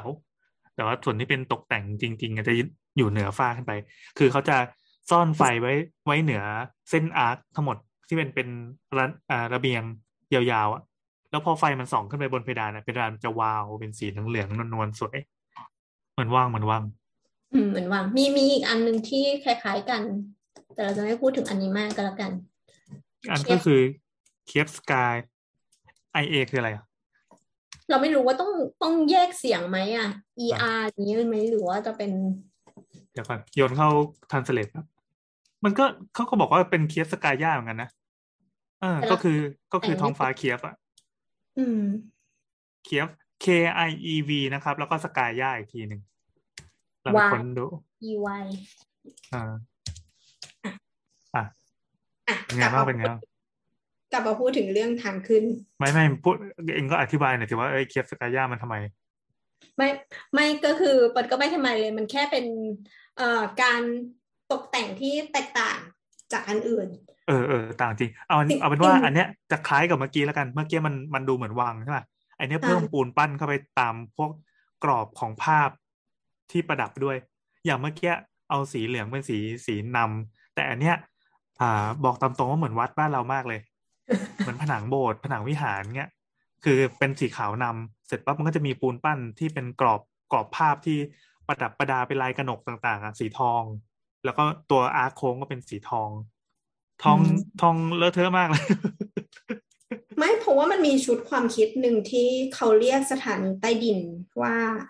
เป็นพาเลตอะพาเลต people เป็นวาง palette เหมือนกัน อืมอืเป็นม เป็นเป็นวังของของประชาชนอะอืมก็คืแต่อว่าคือคืออย่างที่บอกว่ามันเป็นกรอบภาพใช่ไหมไอค่ะภาพคนที่มันอยู่ข้างในอะก็ไม่ใช่เป็นเป็นเกี่ยวกับศาสนาอย่างที่ว่าก็เป็นเป็นคนอะ มีภาพวาดอยู่ ไม่แน่ใจว่าเป็นสีน้ำมันอย่างนี้หรือเปล่า ในในช่วงแรกอะของการสร้างอะมันไม่ได้ มันก็ได้รับการวางแผนมาอย่างดีอะนะ แต่ว่าในทางกลับกันมันก็ยังมีจุดที่เป็นการแคร็กหลาย ๆ อย่างของการดีไซน์ อย่างเอ่อเราอาจจะคิดเส้นทางที่มันค่อนข้างสมบูรณ์แล้วล่ะ หมายถึงว่าตามด้วยระยะทางตามด้วยวิถีโค้ง การวิ่งของรถไฟความเร็วอะไรก็ตามแต่ว่าผลอีกอย่างหนึ่งที่มันเป็นจุดเชื่อมต่อระหว่างรถไฟใต้ดินกับคนที่กำลังจะลงมาเนี่ย มันคือทางลงอืมปรากฏไอ้สถานีแรก ๆ เนี่ย มันถูกถูกคิดทางลงไว้ประหลาด เอาอย่างนี้ดีกว่าประหลาด เพราะว่าอ่าไอ้สถานีรถไฟใต้ดินเนี่ย เราใส่ความหรูหรามาเห่าเนี่ยลงไปที่ชั้นใต้ดิน แต่ทางขึ้นอะ มันคือเหมือนขึ้นมาแล้วเจออะไรก็เอาอันนั้นแหละ เป็นธีม เออ มันมันมันไม่ได้คิด มันไม่ได้คิดถึงสถาปัตยกรรมด้วยล่ะ มันคิดแค่ว่าบันไดเสิร์ฟขึ้นมาจบแล้วจบงานของเขาละอืม ดังนั้นเนี่ยบรรดาสถานียุคแรก ๆ ที่ขึ้นมามักจะขึ้นในที่แปลกๆ เช่นสถานีแรกเลยที่เสร็จออกมาเนี่ย มันขึ้นมาปุ๊บแล้วก็ประจันหน้ากับแมนชั่นแห่งหนึ่ง ที่สร้างเสร็จก่อนมานานแล้ว โดยที่โดยที่ไอ้ตัวตัวอาคารเนี้ยไม่มีความเกี่ยวข้องอะไรเลยกับสถานีรถไฟเหมือนขึ้นมาแล้วเจอที่นี่เลยอะไร ทีเนี้ย ด้วยความที่ว่ามันขึ้นมาแล้ว มันประจันหน้ากับ property ของคนอื่นน่ะเดี๋ยวมันอ่ามันตอนสร้างมันไม่ได้เล็งหรือว่าเป็นคืนที่อะไรอย่างนี้เลยเหรอเราคิดว่าเขาไม่ได้นะไม่ได้คิดขนาดนั้น บ้ามันคิดได้ไงวะอันนี้แปลกไม่แต่ตอนหลังอะมันต้องแก้ไงตอนหลังก็จะไม่มีเรื่องอย่างนี้แหละแต่ไอ้สายแรกอะเป็นอ๋อเหมือนประมาณว่ายังไม่มีโน้ตฮาวอะไรมากเงี้ยอืมบ้านจิมเบกโฟเนี่ยบ้านคนเนี่ย ดังนั้นมันจะมีหลายสถานีถ้าเรารู้สึกแปลกๆก็คือ มันเป็นมันกลายไปเป็นส่วนหนึ่งของอาคารที่ไม่เกี่ยวข้องกับรถไฟใต้ดินเลย อืม อย่างเช่น แบบบางสถานี อย่างอย่างที่บอกว่าสถานีแรกที่ขึ้นมาแล้วมันกลายเป็นแมนชั่นในตอนหลังอะสถาปนิกก็ต้องออกแบบให้มันเป็นส่วนหนึ่งกับกับกับอีอาคารนั้น หรือว่าพวกอาคารอื่น ๆที่มันมี มันเป็นอาคารที่ถูกสร้างมาก่อนแล้วอะอืมทีเนี้ย พอไปมีรถไฟใต้ดินขึ้นมาเนี่ย ขึ้นปุ๊บ มันก็เลยต้องสร้างส่วนโครงสร้างที่ยื่นออกมาจากอาคารนั้นน่ะมาครอบกับรถไฟใต้ดินแล้วก็ให้มันเป็น property เดียวกันไปเลย แต่เราก็ต้องยอมรับว่าส่วนวิธีคิดเนี่ย มันทำให้เจ้าของตึกได้รับผลประโยชน์ ไม่ไม่ว่ามันจะเป็นอะไร แต่ว่าชุดความคิดของคนยุโรปนะ อ่าเขาไม่ได้มองว่าการที่คอนโดเราอะ่ะ มีทางทางตรงที่ขึ้นมาจากรถไฟใต้ดินแล้วเจอเลยอะ่ะ มันเป็นเรื่องดี อันนี้มันเป็นชุดความคิดของคนยุคปัจจุบันที่ขี้เกียจเดินทาง แต่ว่าคนที่เขารู้สึกว่าเขาร่ำรวยอะ่ะเขาต้องการ private เขาต้องการชีวิตที่เงียบ ดังนั้นเนี่ยไออาคารที่มันอยู่ใกล้สถานีรถไฟใต้ดินมากเกินไปเนี่ย มันจะไม่ได้ราคาแพง อย่างที่เราคิด อืม อันเนี้ยคือชุดความคิดยุคเก่านะแต่ยุไม่คหไม่ลังค่อยเข้าไม่ค่อยเข้าใจเท่าไหร่จริงๆมันมันมันน่าจะเป็นโอกาสไม่ใช่เหรอใช่ใช่แต่เขาไม่ได้ต้องการเนี่ย เขาไม่ได้ต้องการให้มีไม่คนพี่เดิพี่นต้องคิดว่าพี่รวยมากๆ แล้วพี่ไม่ต้องทำงานนะถ้าพี่อยากได้แบบ ไม่ต้องมีเสียงเจ๊แจวตอนเช้าอะไรอย่างเงี้ยว่ากูจะตื่นสายอะไรอย่างเงี้ยอืม อืม ไม่จริง ๆ ถ้ามันไม่นับว่าเหมือนแบบรถไฟฟ้า เอาแค่ติดรถไฟบ้านเราอะ ที่เป็นสถานีรถไฟจริงๆอะก็มันก็ถูรำคาญนะเนี่ยเอออย่างหรือแบบนิวยอร์กอย่างเงี้ยอย่างแบบหนังอะที่เราดูอะพวกที่มันย่านที่แบบย่านที่มันเป็นแบบเหมือนคนจนอยู่อะไรอยู่มันก็แบบอยู่ตามใต้รางรถไฟข้างรางอืมสถานีรถไฟอะไรเงี้ยซึ่งอืมรถไฟมันก็แบบกึ่งกึ่งกึ่งกึ่งกึ่งตลอดเวลาอย่างเงี้ยแล้วยิ่งถ้าสมัยก่อนที่บอกว่ามันแบบยุคที่มันยังดังมากเป็นร้อยเดซิเบลขนาดอืมก็โหดร้ายไปเปล่าอืมเรามาพูดถึงรถไฟปัจจุบันเลยก็แล้วกันอะพอผ่านช่วงสตาลิน สตาลินเนี่ยตายปีพันเก้าร้อยห้าสิบสามหลังจากนั้นเนี่ยก็มีประธานาธิบดีมีผู้นำเนี่ยเปลี่ยนหมุนเวียนเปลี่ยนไปเรื่อยๆ จนกระทั่งสหภาพโซเวียตเนี่ย แตกในปีพันเก้าร้อยเก้าสิบเอ็ดอะก็คือพอปีพันเก้าร้อยเก้าสิบเอ็ดเนี่ยโซเวียตแตกปุ๊บอะออรัสเซียที่ที่เหมือนเป็นพี่ใหญ่ของสหภาพเนี่ย ก็เลยหันมา มองคุณภาพชีวิตของคนในประเทศมากขึ้น ดังนั้นเนี่ยไอโครงการสถานีรถไฟที่ถูกทำขึ้นช่วงหลังโซเวียตเนี่ย มันก็เลยมีแนวคิดที่เปลี่ยนไป แต่ว่าอย่างอย่างที่บอกว่าเปลี่ยนไปก็คืออะเป็นที่ถ่ายรูปเป็นที่ท่องเที่ยวตอบตอบรับคนอื่นมากขึ้น แต่ว่าสิ่งที่ยังคงอยู่ก็คือ ไอ้ชุดความคิดที่ว่ามันยังเป็นบังเกอร์ของประชาชนอยู่ มันยังอยู่ คือมันมีสารคดีตัวหนึ่งที่เขาพูดถึงสถานีรถไฟที่จะเสร็จในปี 2025 เนี่ยแหละ ปรากฏว่าอีสถานีเนี้ย มันก็ยังมีประตูตู้บังเกอร์อยู่ ก็คือไอ้บรรดาสถานีเก่าๆเนี่ย พอลงมาชั้นใต้ดินปุ๊บอะมันจะมีประตูลับๆที่ซ่อนอยู่ แต่ละสถานีไม่เหมือนกัน วิธีปิดไม่เหมือนกัน บางสถานีเป็นวงบานสวิง บางสถานีเป็นบานเลื่อน บางสถานีเอ่อกด machine มันจะขึ้นมาจากข้างบนข้างล่างไฮดรอลิกอะไรประมาณเนี้ยคือแต่ละสถานีไม่เหมือนกัน แต่ว่าทุกสถานีมีประตู ประตูที่หนาประมาณหนึ่งฟุตถึงห้าสิบเซนเลยตัวนี้เราภัยเลย ใช่ใช่มันคือประตูนิรภัยอ่าซึ่งทุกวันเนี้ยไอสถานีที่กำลังจะเปิดหรือเปิดแล้วเนี่ย ก็ยังมีประตูนี้ซ่อนอยู่ ซ่อนซ่อนนี่คือคนทั่วไปเห็นไหมอุ้ยมันอาจจะถูกแปลงให้เป็นส่วนหนึ่งของการตกแต่งด้วยซ้ำนั่นสิหมายความว่ามันถูกซ่อนเนี่ยคือมันได้ใช้ใช้เป็นปกติปะมันไม่ได้หรือว่าใช้ใช้มันไม่เป็ได้นฟังเปิก์ดชันหลบภัย เออ มันไม่ได้เปิดทุกวันเหมือนเหมือนบันบันเฟียมของรถไฟฟ้า BTS อะไรอย่างเงี้ยนะเออ แต่ว่านะ ถ้าสมมติว่าเกิดเหตุการณ์สม ต้องต้องหลบภัยขึ้นมาเนี่ย มันต้องใช้ได้อ่าอืมมันมีมันมีอ่าภาพของสถานีรถไฟยุคปัจจุบันคือช่วงเอ่อหลังจากหลังจากยุคสงครามเย็นเนี่ยนะจนมาถึงปีพันเก้าร้อยเก้าสิบหลังโซเวียตแตก แล้วก็อาจจะหยุดชะงักสักพักหนึ่ง แล้วพอเข้าศตวรรษที่ยี่สิบเอ็ดก็คือปีสองพันหนึ่งเป็นต้นมาเนี่ยเอ่อ สถานีรถไฟที่ถูกสร้างขึ้นในระยะหลังๆเนี่ยมันถูกวางความคิดของ propaganda ที่อยู่ในสถาปัตยกรรมลง คือเราไม่ได้ต้องการรูปปั้น sculpture อาชีพทั้ง 13 ของคนโซเวียตแล้ว หรือค่าบัญญัติ 12 ประการอะไรแล้ว เขาพยายามเล่าเรื่องนี้ให้มัน smooth ขึ้น โดยผ่านสถาปัตยกรรมและดีไซเนอร์ในระยะหลังๆเนี่ย รัสเซียทำประกวดแบบแล้วก็เชิญให้เอ่อสถาปนิกทั่วโลกนะ ไม่ได้จำกัดเฉพาะคนรัสเซียแหละอ่าในการมาน่าสนใจร่วมออกแบบอ่าอืม ดังนั้นเนี่ยเราจะเห็นว่าเอ่อยุคใหม่ ๆ เนี่ย ภาพของภาพของสถานีรถไฟใต้ดินของรัสเซียเนี่ย ไม่ได้เป็น ไม่ได้เป็นโมเดิร์นไม่ได้เป็น Art Decoไม่ได้เป็นเป็นภาพแบบนั้นแหละ มันจะถูก เกินกว่าที่จินตนาการ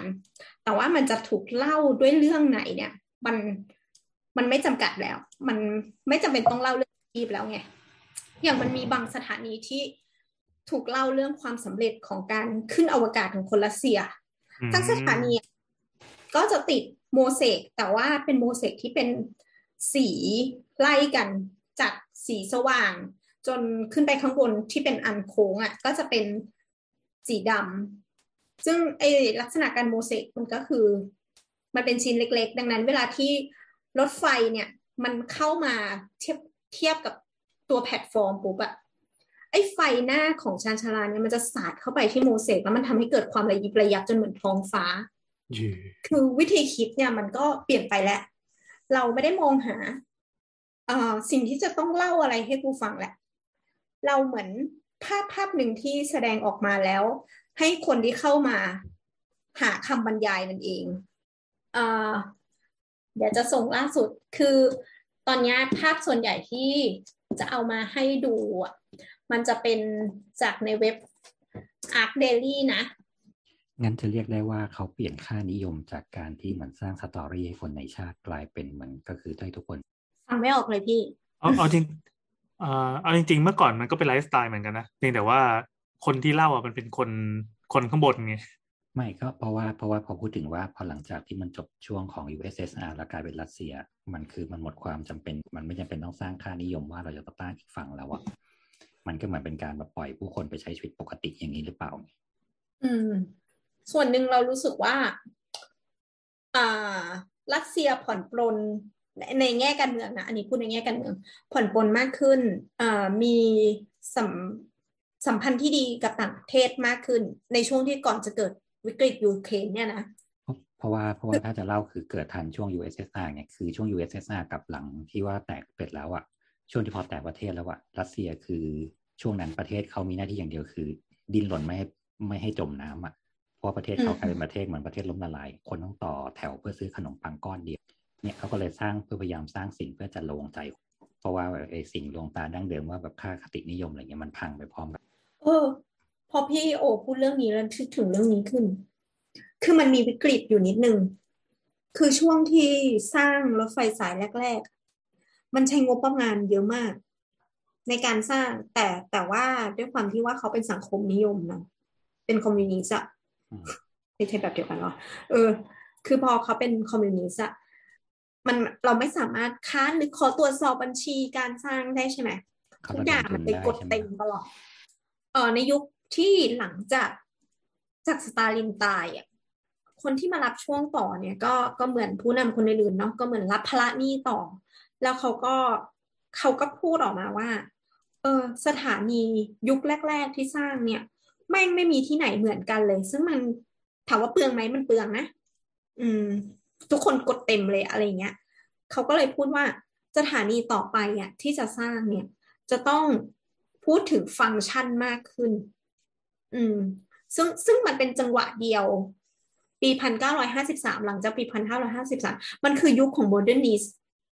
แล้วหลังจากนั้นคือปีพันเก้าร้อยแปดสิบขึ้นไปเนี่ย มันคือ post modern แล้วใช่ปะ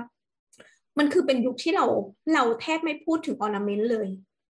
มันมันเป็นเป็นชุดความคิดที่ เออ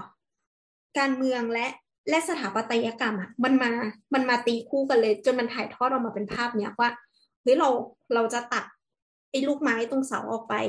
เราเราจะไม่มีเหล็กดัดเลาะเลื้อยไปตามเสาแล้ว เราจะไม่มีเถาไม้แล้วเราจะเป็นเสาสี่เหลี่ยมง่าย ๆ แล้วก็เอา arch โค้งแสง perfect มาวางจบพอส่วนหนึ่งเพื่อ save ตังค์หรือเปล่าอะไรนะ ส่วนหนึ่งเพื่อ save ตังค์หรือเปล่าก็ส่วนหนึ่งแต่ว่าเขาเขาก็ยังไม่ได้คิดถึงสิ่งที่ว่า ระบบโรงงานอะคือถ้าระบบ save การผลิตผลิตแบบอุตสาหกรรมที่ตีเป็นบล็อกมาอย่างนี้ใช่ไหมอ่า คือถ้าเกิดเขา save ตังค์จริงๆอะเขาคิดแบบนั้นเขา save ได้มากสุดเลย แต่สถานีส่วนใหญ่ก็ยังมีความแตกต่างกันอยู่อะอาจจะไม่สวยเท่าอะไรเงี้ย ซึ่งมันซึ่งมันทำให้น้ำคิดถึง MRT ที่ที่ประมาณปีที่แล้ว ที่เราเปิดตัวสายเรือธงที่สวยมากๆ มีสถานีอะไรนะ วัดมังกร สนามชัยอะไรพวกนี้ใช่ไหมส นามชัยซึ่งแบบเข้าไปแล้วสวยมาก สวยมากสวยมากไปลาดพร้าวเลยอะไรอย่างเงี้ย คือแบบมันมันอาจจะมีสถานีที่เป็นแมกเนตที่แบบเฮ้ยทุกคนต้องไปเช็คอินเว้ยอะไรอย่างเงี้ย อืม กับสถานีที่อะผ่านไปก็ได้จำเอาไว้จำได้เป็นฟังก์ชันอย่างเดียว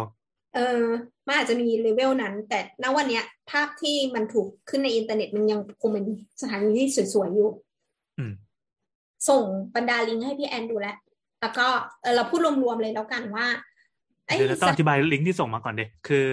อ่าน้าจะส่งอาร์อาร์เดลี่มานะครับ มันจะเป็นถ้าลองไปค้นดูก็ได้ว่าเป็น Moscow Metro Station อะไรเงี้ย มันจะมีการประกวดแบบอะมี competition ให้ลองไปค้นคำว่า shortlist announce for the Moscow Metro Station competition นะครับ มันจะมีคนที่ส่งแบบมาประกวดอะจะเห็นได้ว่า แบบที่ส่งมามันจะเป็นสไตล์สไตล์ที่เรามองเห็นก็เออเนี่ยมันคือสถาปัตยกรรมยุคปัจจุบันที่ที่มันตัดไอสิ่งที่รุงรังอย่างที่เราคุยกันมาตอนแรกออกหมดเลย แล้วก็บางที่ก็คุยกันเรื่องฟังก์ชันอย่างเดียว บางที่ก็เอาวัสดุมาเพียวๆเลยปูนก็อัดเป็นรูรูบ้องบ้องบ้างบ้างๆเลยบางที่ก็ใช้เป็นเป็นโลหะ หรือว่าเป็นเอ่อเป็นวัสดุที่เจาะรูบ้าง หรือไม่ก็เป็นกระบงกระเบื้องบ้างคือเน้นเน้นการใช้งานในยุคปัจจุบันอะที่ คิดว่าจะอยู่ไปอีกร้อยปีโดยที่มันไม่ได้ไม่ได้เน่ามากอะอืมแต่สวยแต่สวย มีวิธีการออกแบบแสง อะไรอย่างนี้ แล้วก็จะสังเกตว่าจากเปอร์สเปกทีฟนะตัวโครงสร้างเขายังเหมือนเดิมเอาของสร้างเดิมนี่หว่าใช่มีแถวเสาอยู่เหมือนเดิมอ่าอาจจะต่างจากเดิมนิดนึงที่ว่าบางที่ก็เอาเสาไว้ตรงกลางอืมคืออย่างที่บอกว่าเมื่อก่อนเป็นม่องขาวหลามสามม่องชิดกันแล้วไอ้ตรงส่วนที่ ขอบมันแตกกันแล้วก็มีเสาขึ้นตรงนั้นใช่ไหมอันนี้จะเปลี่ยนเป็นเสาอยู่ตรงกลางก็อย่างที่ว่า ตัววิศวกรรมการออกแบบโครงสร้างมันก็พัฒนาไปเรื่อยๆอะก็แล้วแต่ว่าเขาจะวางไว้ยังไงอืมแต่โดยรวมก็คือมันเกลี้ยงขึ้นอะ มันมันเข้าไปแล้วมันเออสะอาดตามีมีแสงลงมาอย่างเหมาะสมอะไรเงี้ย แล้วก็เน้นเน้นการใช้งานสว่างสะอาดสะดวกที่ตลกก็คือในระหว่างที่กำลังค้นอยู่อะแล้วก็ไปพบว่า ป้าซาห้าส่งแบบไปด้วยเว้ย อันไหนวะ เดี๋ยวจะส่งลิงก์ให้โซแต่เราไม่รู้นะว่าป้าซาห้าเขาไปออกแบบอันนี้ไว้ตั้งแต่ก่อนตุยหรือว่า หรือว่าแบบมีคนไปเพราะว่าบริษัทเขายังยังดำเนินการอยู่ใช่ไหมคนไปคนค้นมา อันนี้มันเป็นบทความปี 2020 ที่ดีซีนนะครับ Zaha Hadid Architects Reviews Design of Moscow Metro Station ก็ นึกภาพซาห้าแล้วกันแล้วก็เป็นซาห้าที่ทำสถานีรถใต้ดินน่ะไอสิ่งที่มันงอกขึ้นมาข้างบนก็เป็นเห็ดแปลกๆของแก แล้วพอลงไปข้างล่างก็เส้นสายสวยก็สวยดีนะสวยดีนะเออ ก็เป็นงานสไตล์แกก็คืองานสไตล์แกก็จะเป็นมีเส้นแสง มีเส้นเส้นนำสายตาอะไรอย่างที่ค่อเงี้นยข้างจะฟรีฟอร์ม เออ แล้วก็จะวุบวับวุบวับเป็นงานที่วุบวับอะไรอย่างเงี้ยจะสังเกตว่าพวกสถานีใต้ดินนะถ้าถ้าทำให้สนุกอะมันจะมีวิธีการให้แสงแบบ ที่คนที่สนใจเรื่องการออกแบบแสงอะจะจะชอบ คือมันไม่ใช่แค่แสงไฟโคมลงมาอะไรเงี้ยแต่ว่าเส้นไหนที่มันสามารถเติมเติมแสงแล้วก็ใส่ให้ความสว่างที่มันดูมีมิติให้กับตัวสถาปัตย์ได้อะมีมันจะมีลูกเล่นแบบนี้แปลกๆเยอะเลย ลงตั้งแต่พื้นยันเสาขึ้นไปบนผนังอะไรเงี้ยเอสนุกดี แล้วก็ภาคซาห้าเองก็ มรดกของโซเวียตเนี่ย มันก็อยู่ในหลาย ๆ ประเทศที่ที่เคยเป็นอดีตสมาชิกโซเวียตนะนะภาคซาห้าเนี่ยก็เคยส่งแบบไปที่ยูเครนด้วยเช่นกัน อันนี้เป็นลิงก์ล่าสุด ลิงก์ล่าสุดที่น้ำส่งมาก็เป็น Zaha Hadid Architects begins construction on Ukrainian metro station เอ๊ะ สร้างจริงเหรอ อันเนี้ยนี่เราเราไม่รู้ว่าจะสร้างจริงไหม เพราะว่าต้องพูดจริง ๆ ว่า อันเนี้ยเป็นสิ่งที่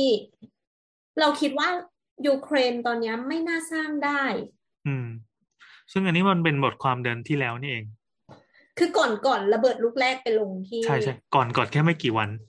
อืม คือเป็นภาพคอนเซปต์ละกันอย่างเมื่อกี้ที่บอกว่าที่มอสโกใช่ป่ะมันออกเป็นเป็นเห็ดเหมือนเห็ดเหมือนเห็ดที่เราเจอตามป่า แต่อันนี้จะต่างออกไปมันจะเป็นเหมือนเป็นโลหะปะวะหรือว่าเป็นแค่ผิวเปลือกอย่างเดียวก็ไม่รู้อะแต่มันจะเหมือนเป็นเหมือนเราเอาเอาเอาช้อนแล้วกัน ช้อนสแตนเลสอะมางององอแล้วก็มาซ้อนกันอะบางๆ แล้วก็มีความแบบ futuristic มากๆ แล้วก็อย่างที่ว่าครับเขาคือเล่นเล่นแสงเล่นอะไรกับตัววัสดุของอาคารที่พอมันมีเส้นสายโค้งๆบอกว่าเอาไฟไปยัดข้างในไว้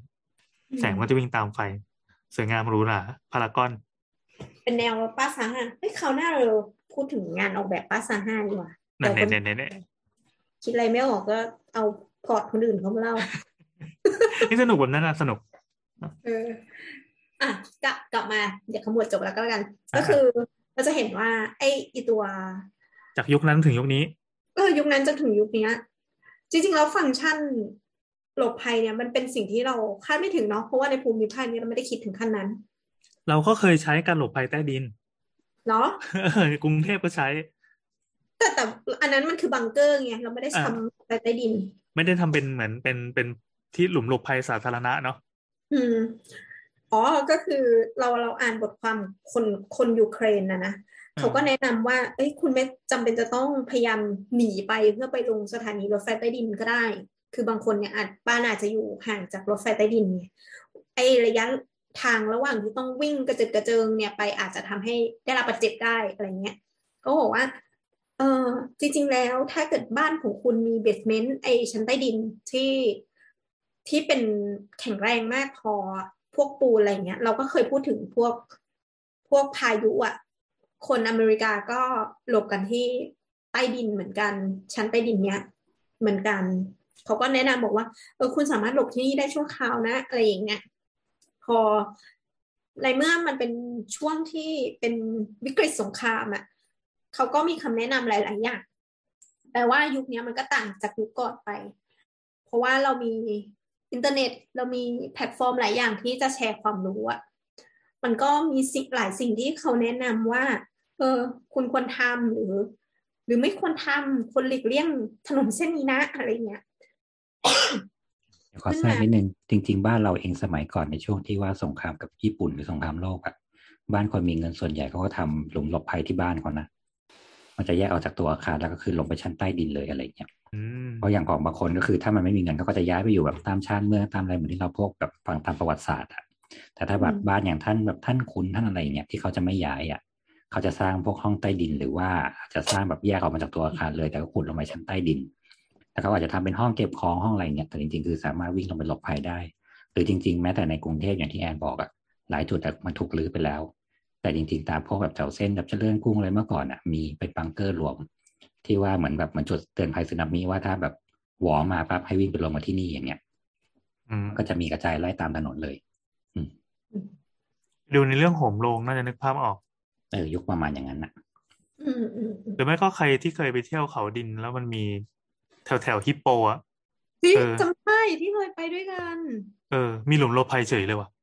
แล้วเย็นมาก เราก็งงเอ้ยทำไมต้องมีให้ฟังฮิก์ปชันโปไปนี้หลบไง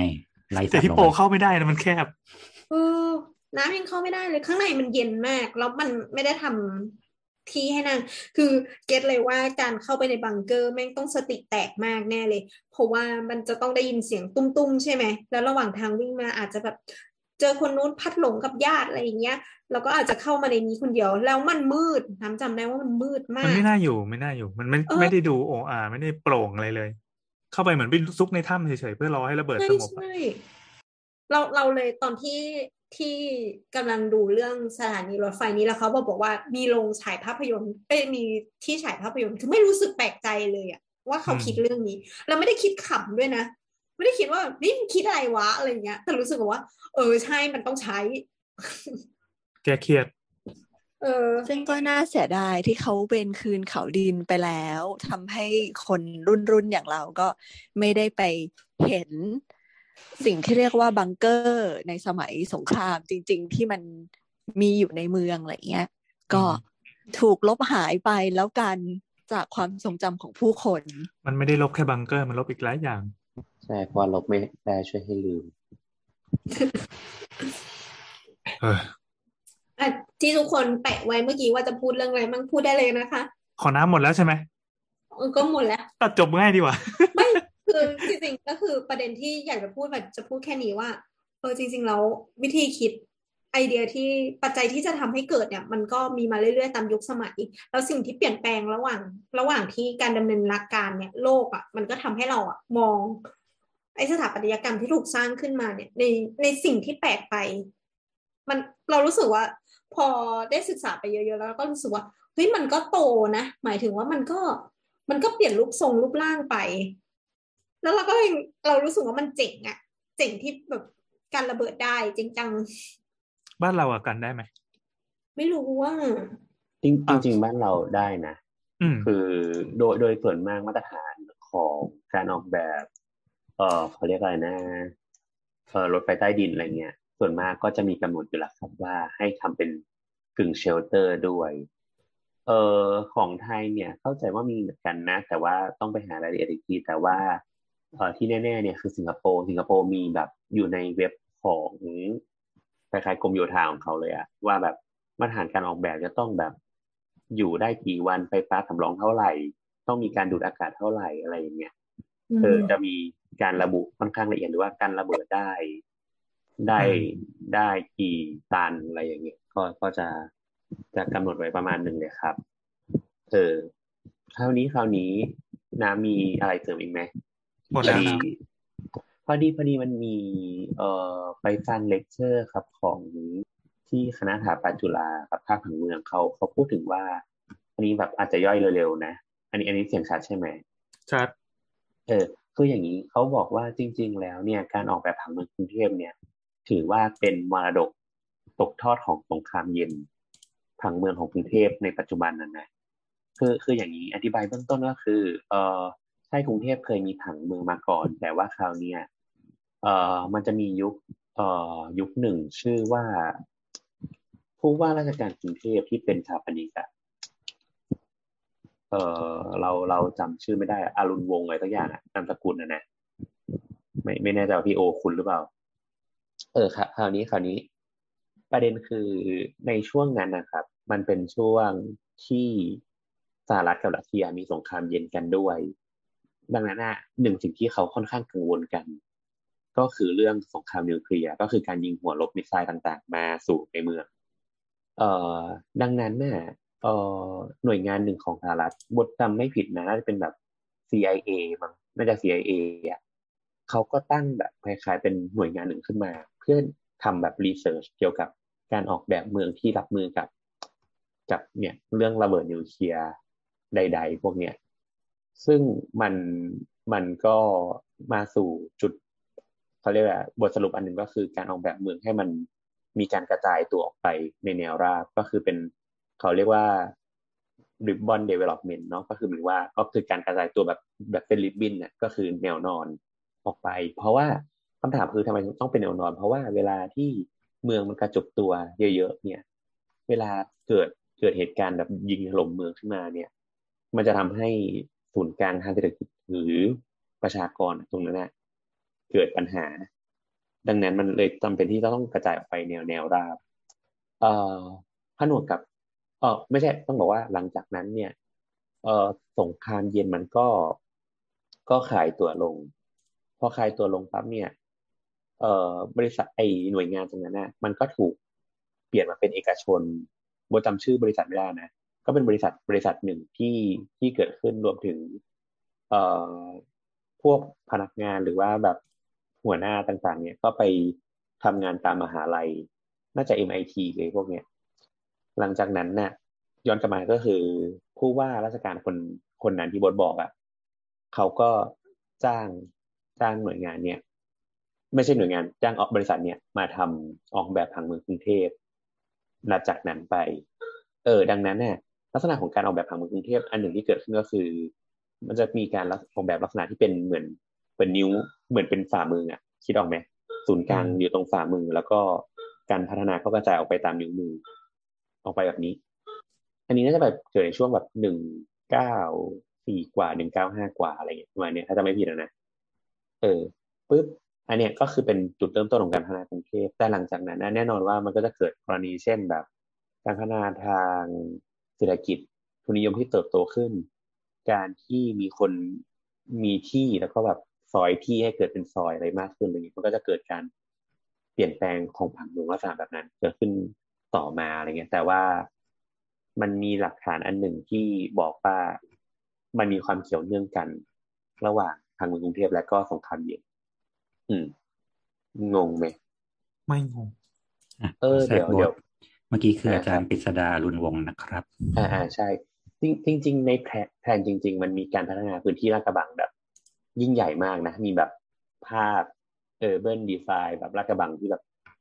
ยิ่งใหญ่สุดๆ แต่ว่าก็คือน่าจะเกิดต้มยำกุ้งก่อน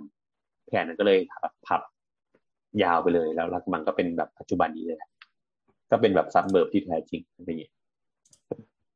อืมก็แสดงว่ามันเพิ่งไม่นานมานี้เองอะดิ ไม่นานไม่นานเดี๋ยวเดี๋ยวบทลองหาก่อนว่าเลคเชอร์มันชื่ออะไร พี่โอเสริมมันอื่นไปก่อนเลยก็ได้ครับทุกคนขอนะหาก่อนอะเดี๋ยวก็โยนมาอย่างนี้แหละใจเสริมแล้ววันนี้มีพลอยด้วย อืม ไม่แต่กำลังสงสัยอยู่ที่โบทว่าเมื่อกี้ว่าที่บอกว่าเป็นการขยายตัวกระจุกใช่ไหมเพื่อไม่ให้ป้องกันความเสียหายที่เกิดจากสงครามเวลาเขายิงถล่มที่เดียวอะอืมแล้วทำไมทหารไปรวมอยู่ที่เดียวกันเป็นก้อนกลมๆอย่างนั้นล่ะครับทำไมคุณไม่ไปกระจายรอบนอกเมืองบ้างมันมัน ไม่คือบทว่าการตั้งค่ายมันอีกแบบหนึ่งปะคือไม่ไม่รู้ไงเหมือนว่าการตั้งค่ายมันก็คงอีกแบบหนึ่งแต่แต่หมายถึงว่า ถ้า อันนี้หมายถึงว่าในกรณีของไทยใช่ไหมใช่ใช่ของเราไงที่เราบอกว่าพื้นที่อ๋อตรงกลางของเราของเราอุดมไปด้วยทั้งหลายแหล่นั่นใช่แหละพี่ของเราอืมมันเอาไว้ปฏิวัติอะกูไม่ได้พูดนะ จริง ๆ ยิ่งแบบ ไม่งั้นเขาจะไปไล่ทหารให้ออกจากแบบเมืองทำไม เปล่าต้องบอกว่าจริง ๆ ที่อยู่ข้างในอะแล้วเขาไปไหนไม่ได้อะเพราะตรงนั้นครับส่วนใหญ่เป็นกองพันรักษาพระองค์ เออใช่ ก็เอาไว้เป็นปฏิวัติไงพี่ถูกไหมไงอืมอะระหว่างที่โบทยังหาชื่อของบทความอยู่นะคะ เราก็ขอมาแทรกนิดนึงเล็ก ๆ น้อยๆเกี่ยวกับเรื่องของรถไฟใต้ดิน แต่ว่าเราไม่ได้พาทุกคนไปรัสเซียอย่างที่คุณน้ำพาไป เราพาไปที่สวีเดนค่ะ เฮ้อะสวีเดนในเมืองเมืองหลวงของเขาก็คือกรุงสต็อกโฮล์มเนาะเขาก็มีระบบเหมือนกับว่ารถไฟใต้ดินเหมือนกัน ที่เนี่ยมีรถไฟใต้ดิน เอาอย่างนี้ดีกว่า เป็นรถไฟเครือโครงข่ายรถไฟของเขาอะหนึ่งร้อยสถานีค่ะ แยกเป็นสี่สิบเจ็ดสถานีที่มันเป็นอันเดอร์กราวกับห้าสิบสามสถานีที่มันแบบ เป็นสถานีรถไฟปกติแล้วกันที่ แล่นบนพื้น ไม่ได้ลงไปใต้ดินอะนะ แล้วก็เขาเริ่มสร้างกันมาตั้งแต่ปี 1950 ค่ะ ไอเดียของของการออกแบบและสร้างรถไฟใต้ดินของสวีเดนน่ะ คือทุกคนต้องนึกถึงความแบบสแกนดิเนเวียน ที่ว่า Public Transportation การระบบขนส่งสาธารณะนั้นช่างสะดวกสบายเหลือเกิน เดินทางง่าย ผู้คนนิยมใช้จักรยานหรือว่าใช้รถเหมือนแบบขนส่งสาธารณะมากกว่าใช้รถยนต์ นั่นแหละ เขาก็เลยมีไอเดียปิ๊งขึ้นมาว่า เออ เพื่อให้ประชาชนทุกคนที่ใช้รถไฟใต้ดินกันทุกวี่ทุกวันเนี่ย เข้าถึงงานศิลปะ โอ้โห อืม โลกที่หนึ่งนี่มัน ใช่ใช่ เขาบอกว่า เขาก็เลยจะแปลงไอ้เจ้าสถานีรถไฟใต้ดินเหล่าเนี้ยให้มันเป็น Public Art เป็นศิลปะสำหรับทุกคน โอ้โห โดยที่เขาให้ศิลปินในประเทศของเขาอะมาประกวดกันค่ะ ว่าจะออกแบบสถานีออกมาเป็นยังไงบ้าง ซึ่งถ้าเกิดว่าฟังจากคุณน้ำตะกี้นี้ที่ว่าตั้งแต่ยุคสตาลินมาจนกระทั่งถึงการประกวดแบบปัจจุบันน่ะ ทุกอย่างมันช่างดูแบบอูอาเหลือเกิน จาก Art Deco มาจนถึงแบบ futuristic ของแบบป้า Zaha อะไรเงี้ยนึกออกไหมแต่ว่าที่สต็อกโฮล์มอะค่ะ ก็คือเหมือนคำว่าศิลปะสำหรับทุกคนน่ะ มันคือสำหรับทุกคนจริง ๆ ความน่ารักกุ๊กกิ๊กมีอยู่เยอะมาก ไอเดียทุกคนแบบออกมาแล้วน่ารักอะไรเงี้ย อ่า เดี๋ยวเราส่งลิงก์ไปให้ทุกคน ในแชทดูแล้วกันนะคะ จากเว็บไซต์อันนี้คือ visit stockholm ค่ะ com แล้วก็ชื่อหัวข้อคือ art in the subway คือเขามีไอเดียที่ว่าความยาวของสถานีรถไฟเหมือนเส้นรถไฟใต้ดินอะมีทั้งหมดหนึ่งร้อยสิบกิโลเมตร เขาจะทำให้ทุกๆสถานีอะเหมือนเราเดินอยู่ในพิพิธภัณฑ์ โห เฮ้ยอืมอยากให้ทุกคนดูจริง ๆ คุณผู้ฟังไปเซิร์ชเลยนะครับ Art in the Subway ใช่ของเว็บ art in the subway เว็บไซต์ Visit visit Stockholm stockholm ค่ะโหดีงามดีงาม อันเนี้ยคือเขาคัดมาสิบสี่สถานีที่ทุกคนน่ะ ชื่นชอบกันอ่าแต่ว่าจริง ๆ แล้วทุก ๆ สถานีอะค่ะ มีความแตกต่างกันหมดเลย แล้วถ้าดูจากภาพนะคะ สังเกตอ่าตัวผนังของสถานีอะ เขาจะทำเป็นเหมือนเราอยู่ในถ้ำอืมอืมอืมมันมันจะไม่ใช่แบบว่า เป็นคอนกรีตขึ้นมาตรงๆ เป็นความอาชโค้งของเพดานเขาทำให้เหมือนแบบ มันมีความเป็นธรรมชาติอะเหมือนเราอะอยู่ในถ้ำแล้วก็เป็นถ้ำที่เต็มไปด้วยศิลปะทำไมสถาถึนีงทำอที่ย่างเรานี้ทำไมถึงทำออกมาเออเป็นถ้ำคือ คือฉาบให้มันเรียบๆหรือมันโค้งๆก็ไม่ได้ เป็นความตั้งใจเหมือนของเขา เป็นความตั้งใจของเขาค่ะในทุกๆสถานีจะเป็นแบบนี้หมดเลย เหมือนเขาเรียกว่าอะไรอะอะอันเนี้ยอันเนี้ยพอคิดเองนะคะ ก็คือมันหนาวอะสต็อกโฮล์มมันช่างเย็นเหลือเกิน ช่วงหน้าร้อนมีอยู่แค่ไม่กี่เดือนที่เหลือคือหนาวเหน็บหมดเลยอืมแล้วก็เหมือนพอพอทำให้มันเป็นเหมือนผนังถ้ำมันก็เลยมีความรู้สึกว่าเราอยู่ใกล้ชิดธรรมชาติมากขึ้นมั้งเหมือนมันไม่ได้มีความแข็งของวัสดุที่เป็นเหล็ก ที่เป็นคอนกรีตอะอืมฟิลลิ่งที่เราเดินข้างในมันก็เลยรู้สึกเหมือนแบบอ้อดูเป็นถ้ำถ้ำดูเป็นแบบ ไม่ได้แข็งอะอธิบายไม่ถูกอืมอืมอืมนั่นแหละค่ะ ก็อยากให้ทุกคนลองไป Google ดูรูปดูค่ะ สถานีที่เราชอบมากที่สุดนะ ชื่อว่า Zona Centrum S O L N A แล้วก็เว้นวรรค C E N T R U M ค่ะ โซนาซินโดรมครับเขาจะทำเป็นสีเขียวกับสีแดง แล้วมันจะมีช่วงที่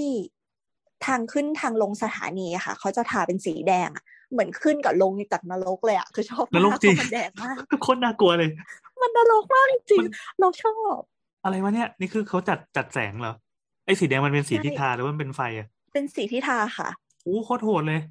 เออแล้วก็เหมือนแบบการจัดแสงข้างในในแต่ละ อันน่ะเขาก็จะจัดแสงแบบแตกต่างกันอะไรเงี้ย ให้ให้ความรู้สึกของเราณการยืนอยู่ณสถานีนั้นมันแตกต่างกัน อะอีกอันหนึ่งที่คนชอบเยอะๆแล้วคนไปถ่ายรูปลงไอจีเยอะมากคือ อ่านไม่ออก stadium ค่ะ S T A D I O N เราอ่านสวีดิชไม่ออกอะนะ อันเนี้ยคือคนชอบ เพราะมันเป็นแบบเขาทำเป็นสายรุ้งอย่างนั้นมันไม่ออกเป็นกุ๊กกิ๊กน่ารักมันออกเป็นสเตเดียมอะอืม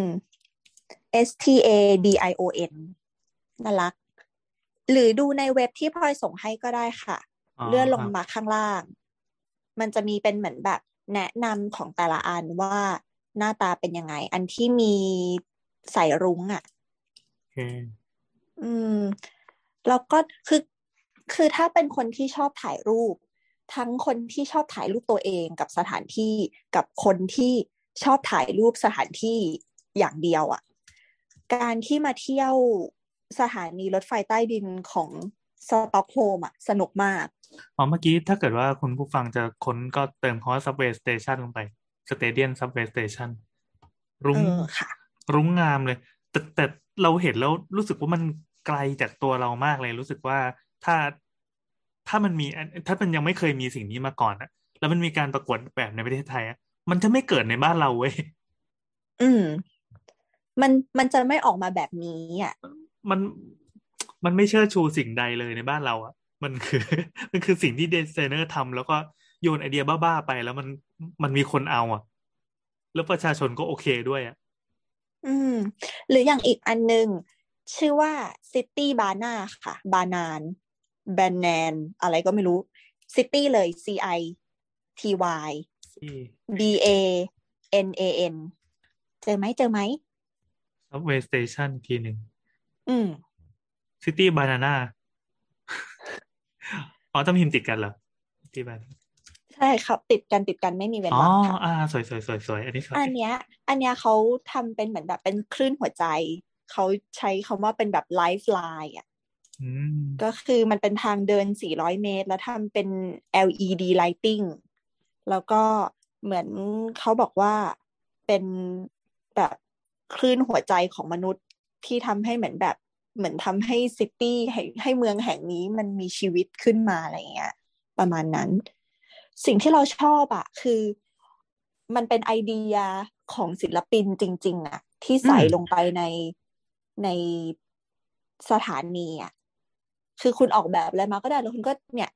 จิ้มลงไปเลย สมมติว่าอาร์ติสคนนี้เป็นคนสวีดิชคุณอยากทำอันนี้ขึ้นมาอะทำเลยอะไรเงี้ย ซึ่งอย่างที่พี่แอนบอกมันจะไม่เห็นสิ่งนี้ในในรัฐไทยอะด้วยสภาพสังคมเราต่างกันไงของเขาเห็นว่าอืมสิ่งนั้นมันสำคัญกว่าในเรื่องของการเพิ่มแบบความสุขให้ประชากรน่ะ คือคือไม่ได้บอกว่าสถานีรถไฟใต้ดินใหม่ ๆ ของไทยไม่สวยนะ แต่ว่าไอเดียมันไม่ได้มันขนาดเนี้ย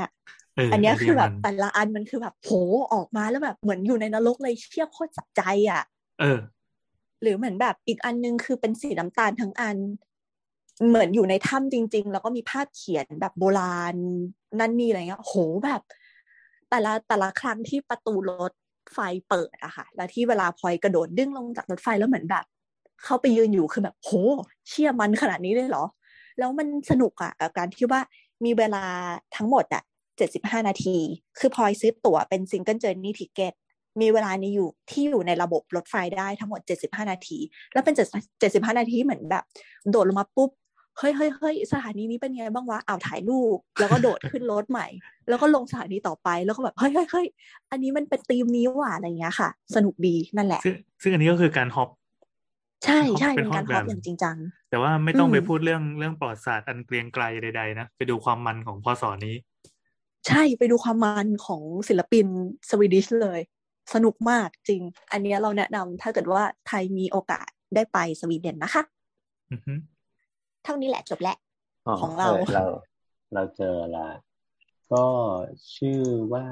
เอ่อ from Boston to Bangkok How American Co-Wall Urban Urbanism Shape Thailand Current Urban Plan ของดรอภิวัตรรัตนวราหะวราหะ เออ ไปดูได้ใน GUU RP ประมาณนี้ ก็นี่แหละครับไปตามอ่านได้เพราะจริง ๆ ก็จำได้บ้างไม่ได้บ้าง อืมหมดแล้วแหละ น้ำน้ำหลับแล้วแน่เลยเอาปิด โอเค ก็ประมาณนี้ครับ เราพาทัวร์ใต้ดิน เป็นเป็นเรื่องใต้ดินเนาะของโซเวียตของรัสเซียแล้วก็ของโซนโซนนั้นรวมไปถึงแวะมาไทยนิดหน่อย แล้วพาไปดูสต็อกโฮล์มนิดหน่อย ก็เป็นเรื่องที่เราไม่เคยรู้มาก่อนนะจากจากในฐานะผู้ฟังที่นั่งฟังไปด้วยแล้วก็อ่านไปด้วยเนี่ยเอออย่างบ้านเราเราก็ได้ชินกับว่าเออการลงรถใต้ดินปั๊บมันก็มีสีทึมๆเพราะว่า เหมือนเหมือนโลกทัศน์เรามีอยู่แค่เนี้ย แต่ถ้าทำดีไซน์ใหม่ ๆ ก็คือเออทำมาเอามาเป็นวัดวังโชว์ความโชว์มรดกชาติอะไรอย่างนี้กันนิดนึงซึ่งซึ่งเป็นมรดกที่สร้างขึ้นมาใหม่ หรือไม่ก็ตัวสถานีที่เอ่อไปรื้อตัวอาคารเก่าแล้วก็ทำใหม่ออกมาให้เหมือนเดิม ให้เหมือนอาคารเก่าที่รื้อไปอะไรแบบนี้ ก็ถ้าบ้านเราก็จะเป็นสไตล์นี้เราก็คิดว่าในอนาคตก็คงยังไปไม่ถึงสตอกโฮล์มแต่เรารู้สึกว่าเออวะมันมีความเป็นไปได้วะในการทำอะไรแบบนี้ขึ้นมา แล้วก็มีฟังก์ชันแบบ อย่างหนุนรบภัยใต้ดินเนี่ยที่เออวะมันมี